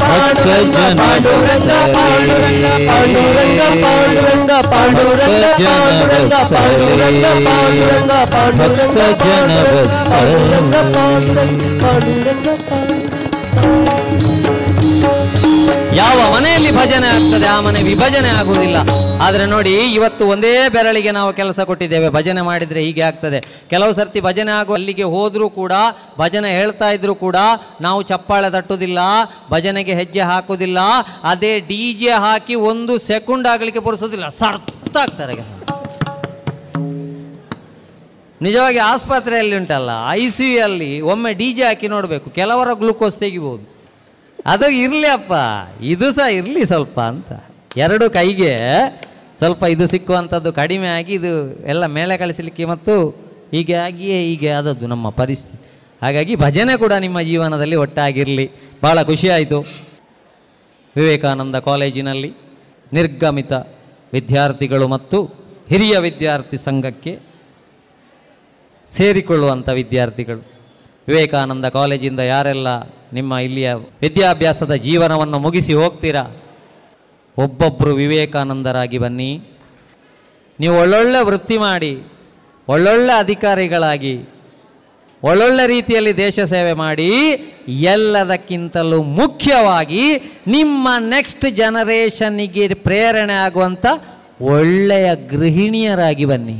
ಇವತ್ತು ಸಮಸ್ಯೆ ಇರೋದು ಗೃಹಿಣಿಯರದು. ಹಣ ಮಾಡುವ ಬರದಲ್ಲಿ ಮಕ್ಕಳಿಗೆ ಅಮ್ಮನ ಪ್ರೀತಿ ಸಿಗ್ತಾ ಇಲ್ಲ, ಗಂಡನಿಗೆ ಹೆಂಡತಿಯ ಪ್ರೀತಿ ಸಿಗ್ತಾ ಇಲ್ಲ, ಹೆಂಡತಿಗೆ ಗಂಡನ ಪ್ರೀತಿ ಸಿಗ್ತಾ ಇಲ್ಲ. ನಾಳೆ ನೀವು ಒಂದಲ್ಲ ಒಂದು ದಿನ ದಾಂಪತ್ಯ ಜೀವನಕ್ಕೆ ಹೋಗ್ಲಿಕ್ಕಿರುವವರು, ಹೊಂದಾಣಿಕೆ ಎಂಬುದು ಬಹಳ ಮುಖ್ಯ. ಆ ಹೊಂದಾಣಿಕೆ ಒಂದು ದಿನದಲ್ಲಿ ಡೌನ್ಲೋಡ್ ಮಾಡುವಂಥದ್ದಲ್ಲ, ಫಸ್ಟಿಂದಲೇ ಅದನ್ನು ಅಭ್ಯಾಸ ಮಾಡಿಕೊಂಡು ಮಾಡಿಕೊಂಡು ಮಾಡಿಕೊಂಡು ಎಂಥ ಕಷ್ಟ ಬಂದರೂ ಸೋಲ್, ಸರ್ವೀಸ್, ಸ್ಮೈಲ್, ಇದು ಮೂರನ್ನು ಬಿಡಬೇಡಿ. ಹೆಲ್ತ್, ಹೈಜೀನ್, ಹಾಬಿಯನ್ನು ಇಟ್ಟುಕೊಳ್ಳಿ, ಫ್ಯಾಮಿಲಿ, ಫ್ರೆಂಡ್ಸ್ ಮತ್ತು ಫೇತನ್ನು ಬಿಡಬೇಡಿ ಅಂತ ಹೇಳ್ತಾ, ಸಂತೋಷವಾಗಿರಿ. ಲೆಕ್ಕಕ್ಕಿಂತ ಜಾಸ್ತಿ ಭವಿಷ್ಯದ ಬಗ್ಗೆ ಚಿಂತೆ ಮಾಡಬೇಡಿ. ಇವತ್ತಿನ ದಿನ ನಿಮ್ಮ ಕೈಯಲ್ಲಿದೆ, ಚೆನ್ನಾಗಿ ಕಳೆಯಿರಿ. ನಿಮ್ಮ ಅಪ್ಪ ಅಮ್ಮನಿಗೆ ಮಾತ್ರ 9 ತಿಂಗಳು ಹೊತ್ತು, ಒಂದು ದಿನ ಹೆತ್ತು, ಬಾಯಿಗೆ ತುತ್ತು, ಕೆನ್ನೆಗೆ ಮುತ್ತು ಕೊಟ್ಟು ಸಾಕಿದಂಥ ಅಪ್ಪ ಅಮ್ಮನಿಗೆ ದ್ರೋಹ ಮಾಡಬೇಡಿ. ಅವರನ್ನು ಯಾವುದೇ ಕಾರಣಕ್ಕೂ ಆಶ್ರಮಕ್ಕೆ ಹಾಕಬೇಡಿ. ಅವರಿಗೆ ಗೊತ್ತಾಗದ ಹಾಗೆ ಮೊಬೈಲನ್ನು ಲಾಕ್ ಮಾಡಿ ನಿಮ್ಮ ಜೀವನವನ್ನು ಲಾಕ್ ಮಾಡಬೇಡಿ. ಹಾಗಾಗಿ ಭ್ರಮೆಗೆ ಒಳಗಾಗದೆ ವಾಸ್ತವವಾಗಿ ಬದುಕಿ, ನಿಮ್ಮ ಲೈಫನ್ನು ಕಟ್ಟಿಕೊಂಡು ನೀವು ಒಂದು ಜನ ಅಂತ ತೋರಿಸಿಕೊಡಬೇಕಾದ್ದು. ಯಾವಾಗ ಭಾರತ ವಿಶ್ವಗುರು ಆಗ್ತದೆ ಅಂದರೆ, ನಮ್ಮ ಫ್ಯಾಮಿಲಿಯನ್ನು ನಾವು ಚೆನ್ನಾಗಿ ಕಟ್ಟಿಕೊಂಡು ಯಾವಾಗ ಇರ್ತೇವ ಆವತ್ತು ಭಾರತ ವಿಶ್ವಗುರು ಆಗ್ತದೆ ವಿದ್ಯಾರ್ಥಿಗಳೇ. ಹಾಗಾಗಿ ನಿಮ್ಮ ಲೈಫನ್ನು ಚೆನ್ನಾಗಿ ಕಟ್ಟಿಕೊಳ್ಳಿ. ಎಲ್ರಿಗೂ ಯಾರು ನಿರ್ಗಮಿತ ವಿದ್ಯಾರ್ಥಿಗಳಿದ್ದಾರೆ ಅವರೆಲ್ಲರಿಗೂ ಕೂಡ ಆ ದೇವರು ಒಳ್ಳೆಯದು ಮಾಡಲಿ, ಶಕ್ತಿಯನ್ನು ಕೊಡಲಿ, ನಿಮ್ಮನ್ನು ಕೈ ಹಿಡಿದು ನಡೆಸಲಿ ಅಂತ ಪ್ರಾರ್ಥನೆಯೊಂದಿಗೆ ನಮ್ಮ ಕಾರ್ಯಕ್ರಮವನ್ನು ಮುಕ್ತಾಯ ಮಾಡ್ತಾ ಇದ್ದೇವೆ. ಓಂ ಜೈ ಜಗದೀಶ ಹರೇ, ಸ್ವಾಮಿ ಸತ್ಯ ಸಾಯಿ ಹರೇ, ಭಕ್ತ ಜನಾ ಸಂರಕ್ಷಕ ಭಕ್ತ ಜನಾ ಸಂರಕ್ಷಕ ಪತಿ ಮಹೇಶ್ವರ. ಓಂ ಜೈ ಜಗದೀಶ ಹರೇ, ಶಶಿವದನಾ ಶ್ರೀಕರ ಸರ್ವ ಪ್ರಾಣಪತಿ ಸ್ವಾಮಿ ಸರ್ವ ಪ್ರಾಣಪತಿ, ಆಶ್ರಿತ ಕಲ್ಪಲತೀತ ಆಶ್ರಿತ ಕಲ್ಪಲತೀತ ಆಪದ್ಬಾಂಧವ.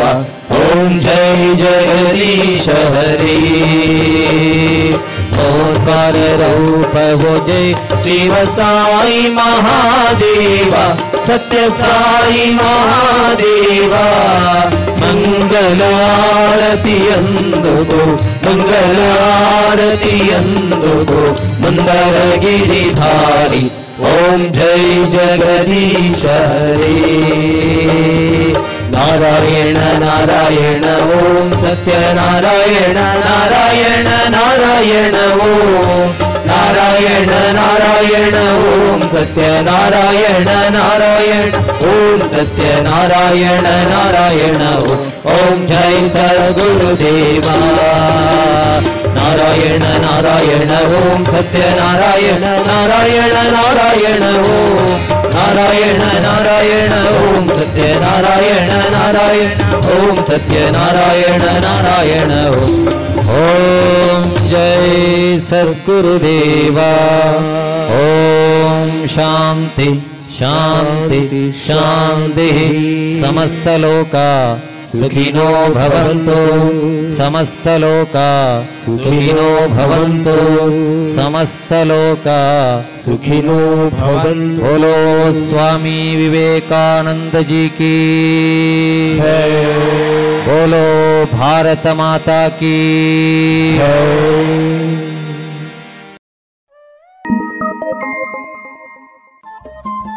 ರೇಡಿಯೋ ಪಾಂಚಜನ್ಯ 90.8 FM ಸಮುದಾಯ ಬಾನುಲಿ ಕೇಂದ್ರ ಪುತ್ತೂರು.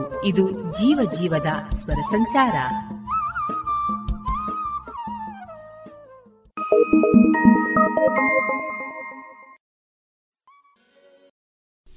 ಇನ್ನು ಮುಂದೆ ಮಧುರ ಗಾನ ಪ್ರಸಾರವಾಗಲಿದೆ.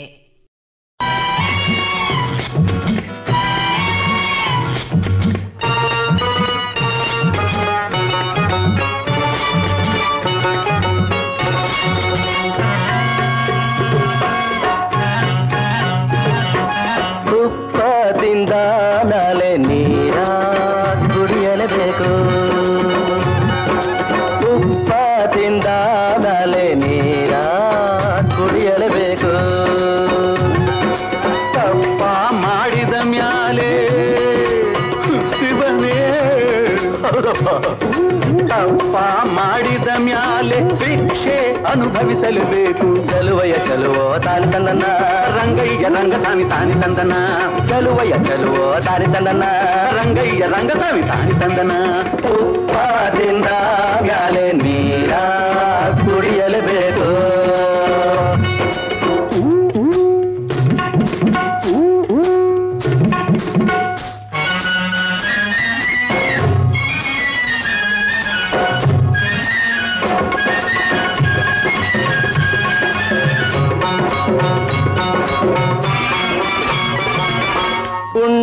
ಮನೆಗೆ ಎಂದು ಜರಡ ಬಗೆಯಲಬಾರದು,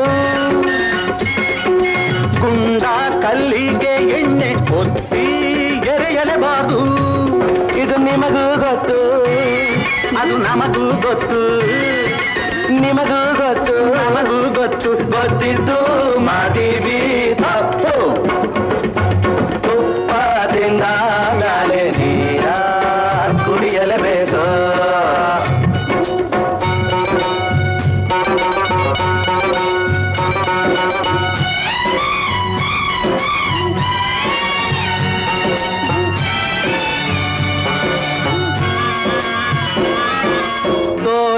ಕುರಿಯ ಕೊಲ್ಲಬಾರ್ದು. ಗುಳ್ಳೆ ನರಿಯ ನಂಬಿ ನೆಂಟ ಬೆಳೆಸಲೇಬಾರ್ದು. ಇದು ನಿಮಗೆ ಗೊತ್ತು, ಹೌದು ನಮಗೆ ಗೊತ್ತು, ಇದು ನಿಮಗೂ ಗೊತ್ತು, ಗೊತ್ತು ಗೊತ್ತಿದ್ದು ಮಾಡಿವಿ ತಪ್ಪು. ತುಪ್ಪದಿಂದ ಮೇಲೆ ನೀರ ಕುಡಿಯಲೇಬೇಕು.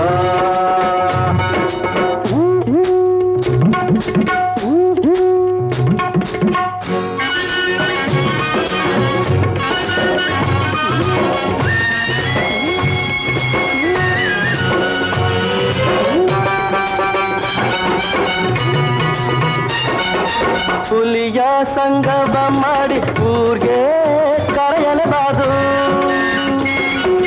ಇಲಿಯ ಉಗ್ರದೊಳಗೆ ಎಂದು ಸೇರಿಸಬಾರದು. ಇದು ನಿಮಗೂ ಗೊತ್ತು, ಅದು ನಮಗೂ ಗೊತ್ತು, ನಿಮಗೂ ಗೊತ್ತು, ನಮಗೂ ಗೊತ್ತು, ಗೊತ್ತಿತ್ತು ಮಾಡ್ತೀವಿ ತಪ್ಪು. ಉಪ್ಪದಿಂದ ಮ್ಯಾಲೆ ನೀರ ಕುಡಿಯಲೇಬೇಕು.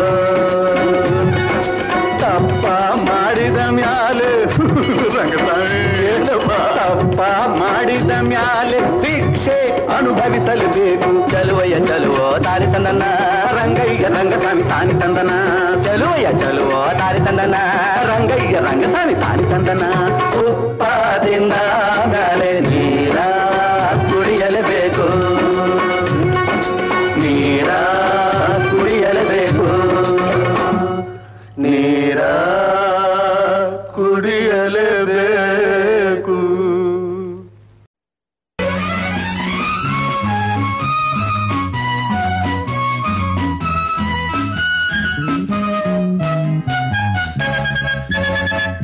ಒಲವಿನ ಸರಿಗಮರಾಗ ಹೃದಯವು ಬೆರೆತಿರುವಾಗ, ಅನುರಾಗ ನಗುವಾಗ ಮನೆಯಾಗ ಸುಖ ಸ್ವರ್ಗ. ಒಲವಿನ ಸರಿಗಮರಾಗ ಹೃದಯವು ಬೆರೆತಿರುವಾಗ, ಅನುರಾಗ ನಗುವಾಗ ಮನೆಯಾಗ ಸುಖ ಸ್ವರ್ಗ. ಒಲವಿನ ಸರಿಗಮರಾಗ ಹೃದಯವು ಬೆರೆತಿರುವಾಗ,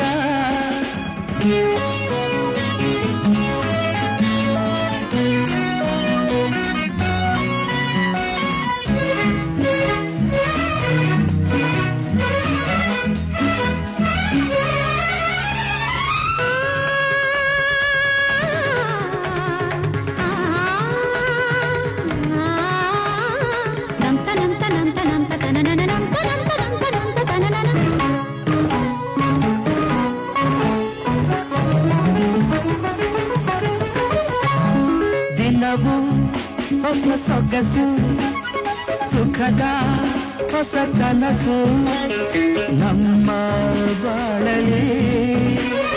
ನಗೆಯೇ ಹೊಸ ಬೆಳಕು, ನಲಿವೆ ಹೊಸ ಬದುಕು. ಬಾಳ ಗೀತೆಯಲ್ಲಿ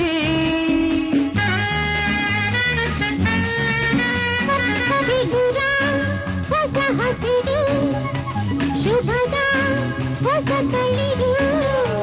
ಪ್ರೀತಿ ಬನದಲ್ಲಿ ಜಗವ ಮರೆತಿಹೆನು, ಮರೆತು ತಿರುತಿಹೆನು ನಿನ್ನ ಸನಿಹದಲ್ಲಿ. ಒಲವಿನ ಸರಿಗಮರಾಗ ಹೃದಯವು ಬೆರೆತಿರುವಾಗ, ಅನುರಾಗ ನಗುವಾಗ ಮನೆಯಾಗ ಸುಖ ಸ್ವರ್ಗ.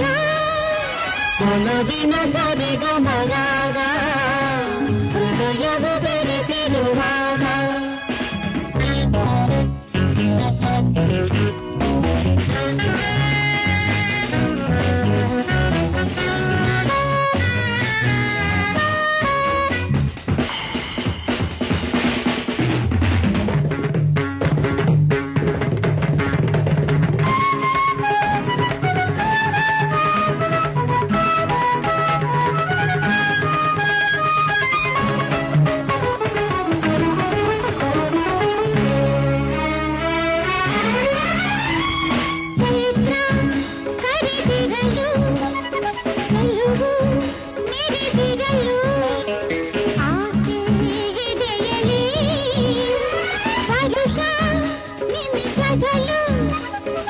ಹರುಷ ಹರಿದಿರಲು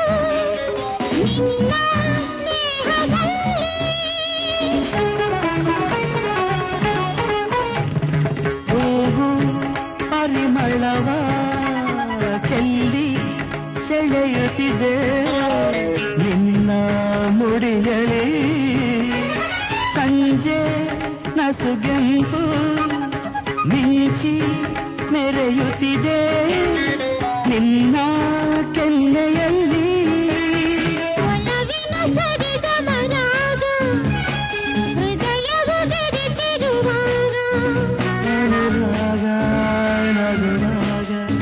ಮನೆಯಾಗ ಸುಖ ಸ್ವರ್ಗ ಒಲವಿನ ಸರಿಗಮರಾಗ ಹೃದಯವು ದೊರೆತಿರುವ.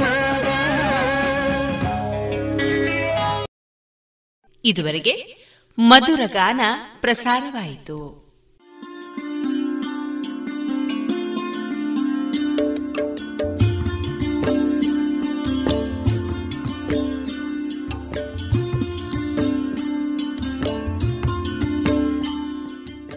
ರೇಡಿಯೋ ಪಾಂಚಜನ್ಯ ಸಮುದಾಯ ಬಾನುಲಿ ಕೇಂದ್ರದಿಂದ ನಿಮ್ಮ ಕಾರ್ಯಕ್ರಮಗಳು ಪ್ರಸಾರವಾಗಬೇಕೇ?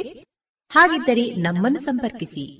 ನಮ್ಮ ದೂರವಾಣಿ ಸಂಖ್ಯೆ 082512984999.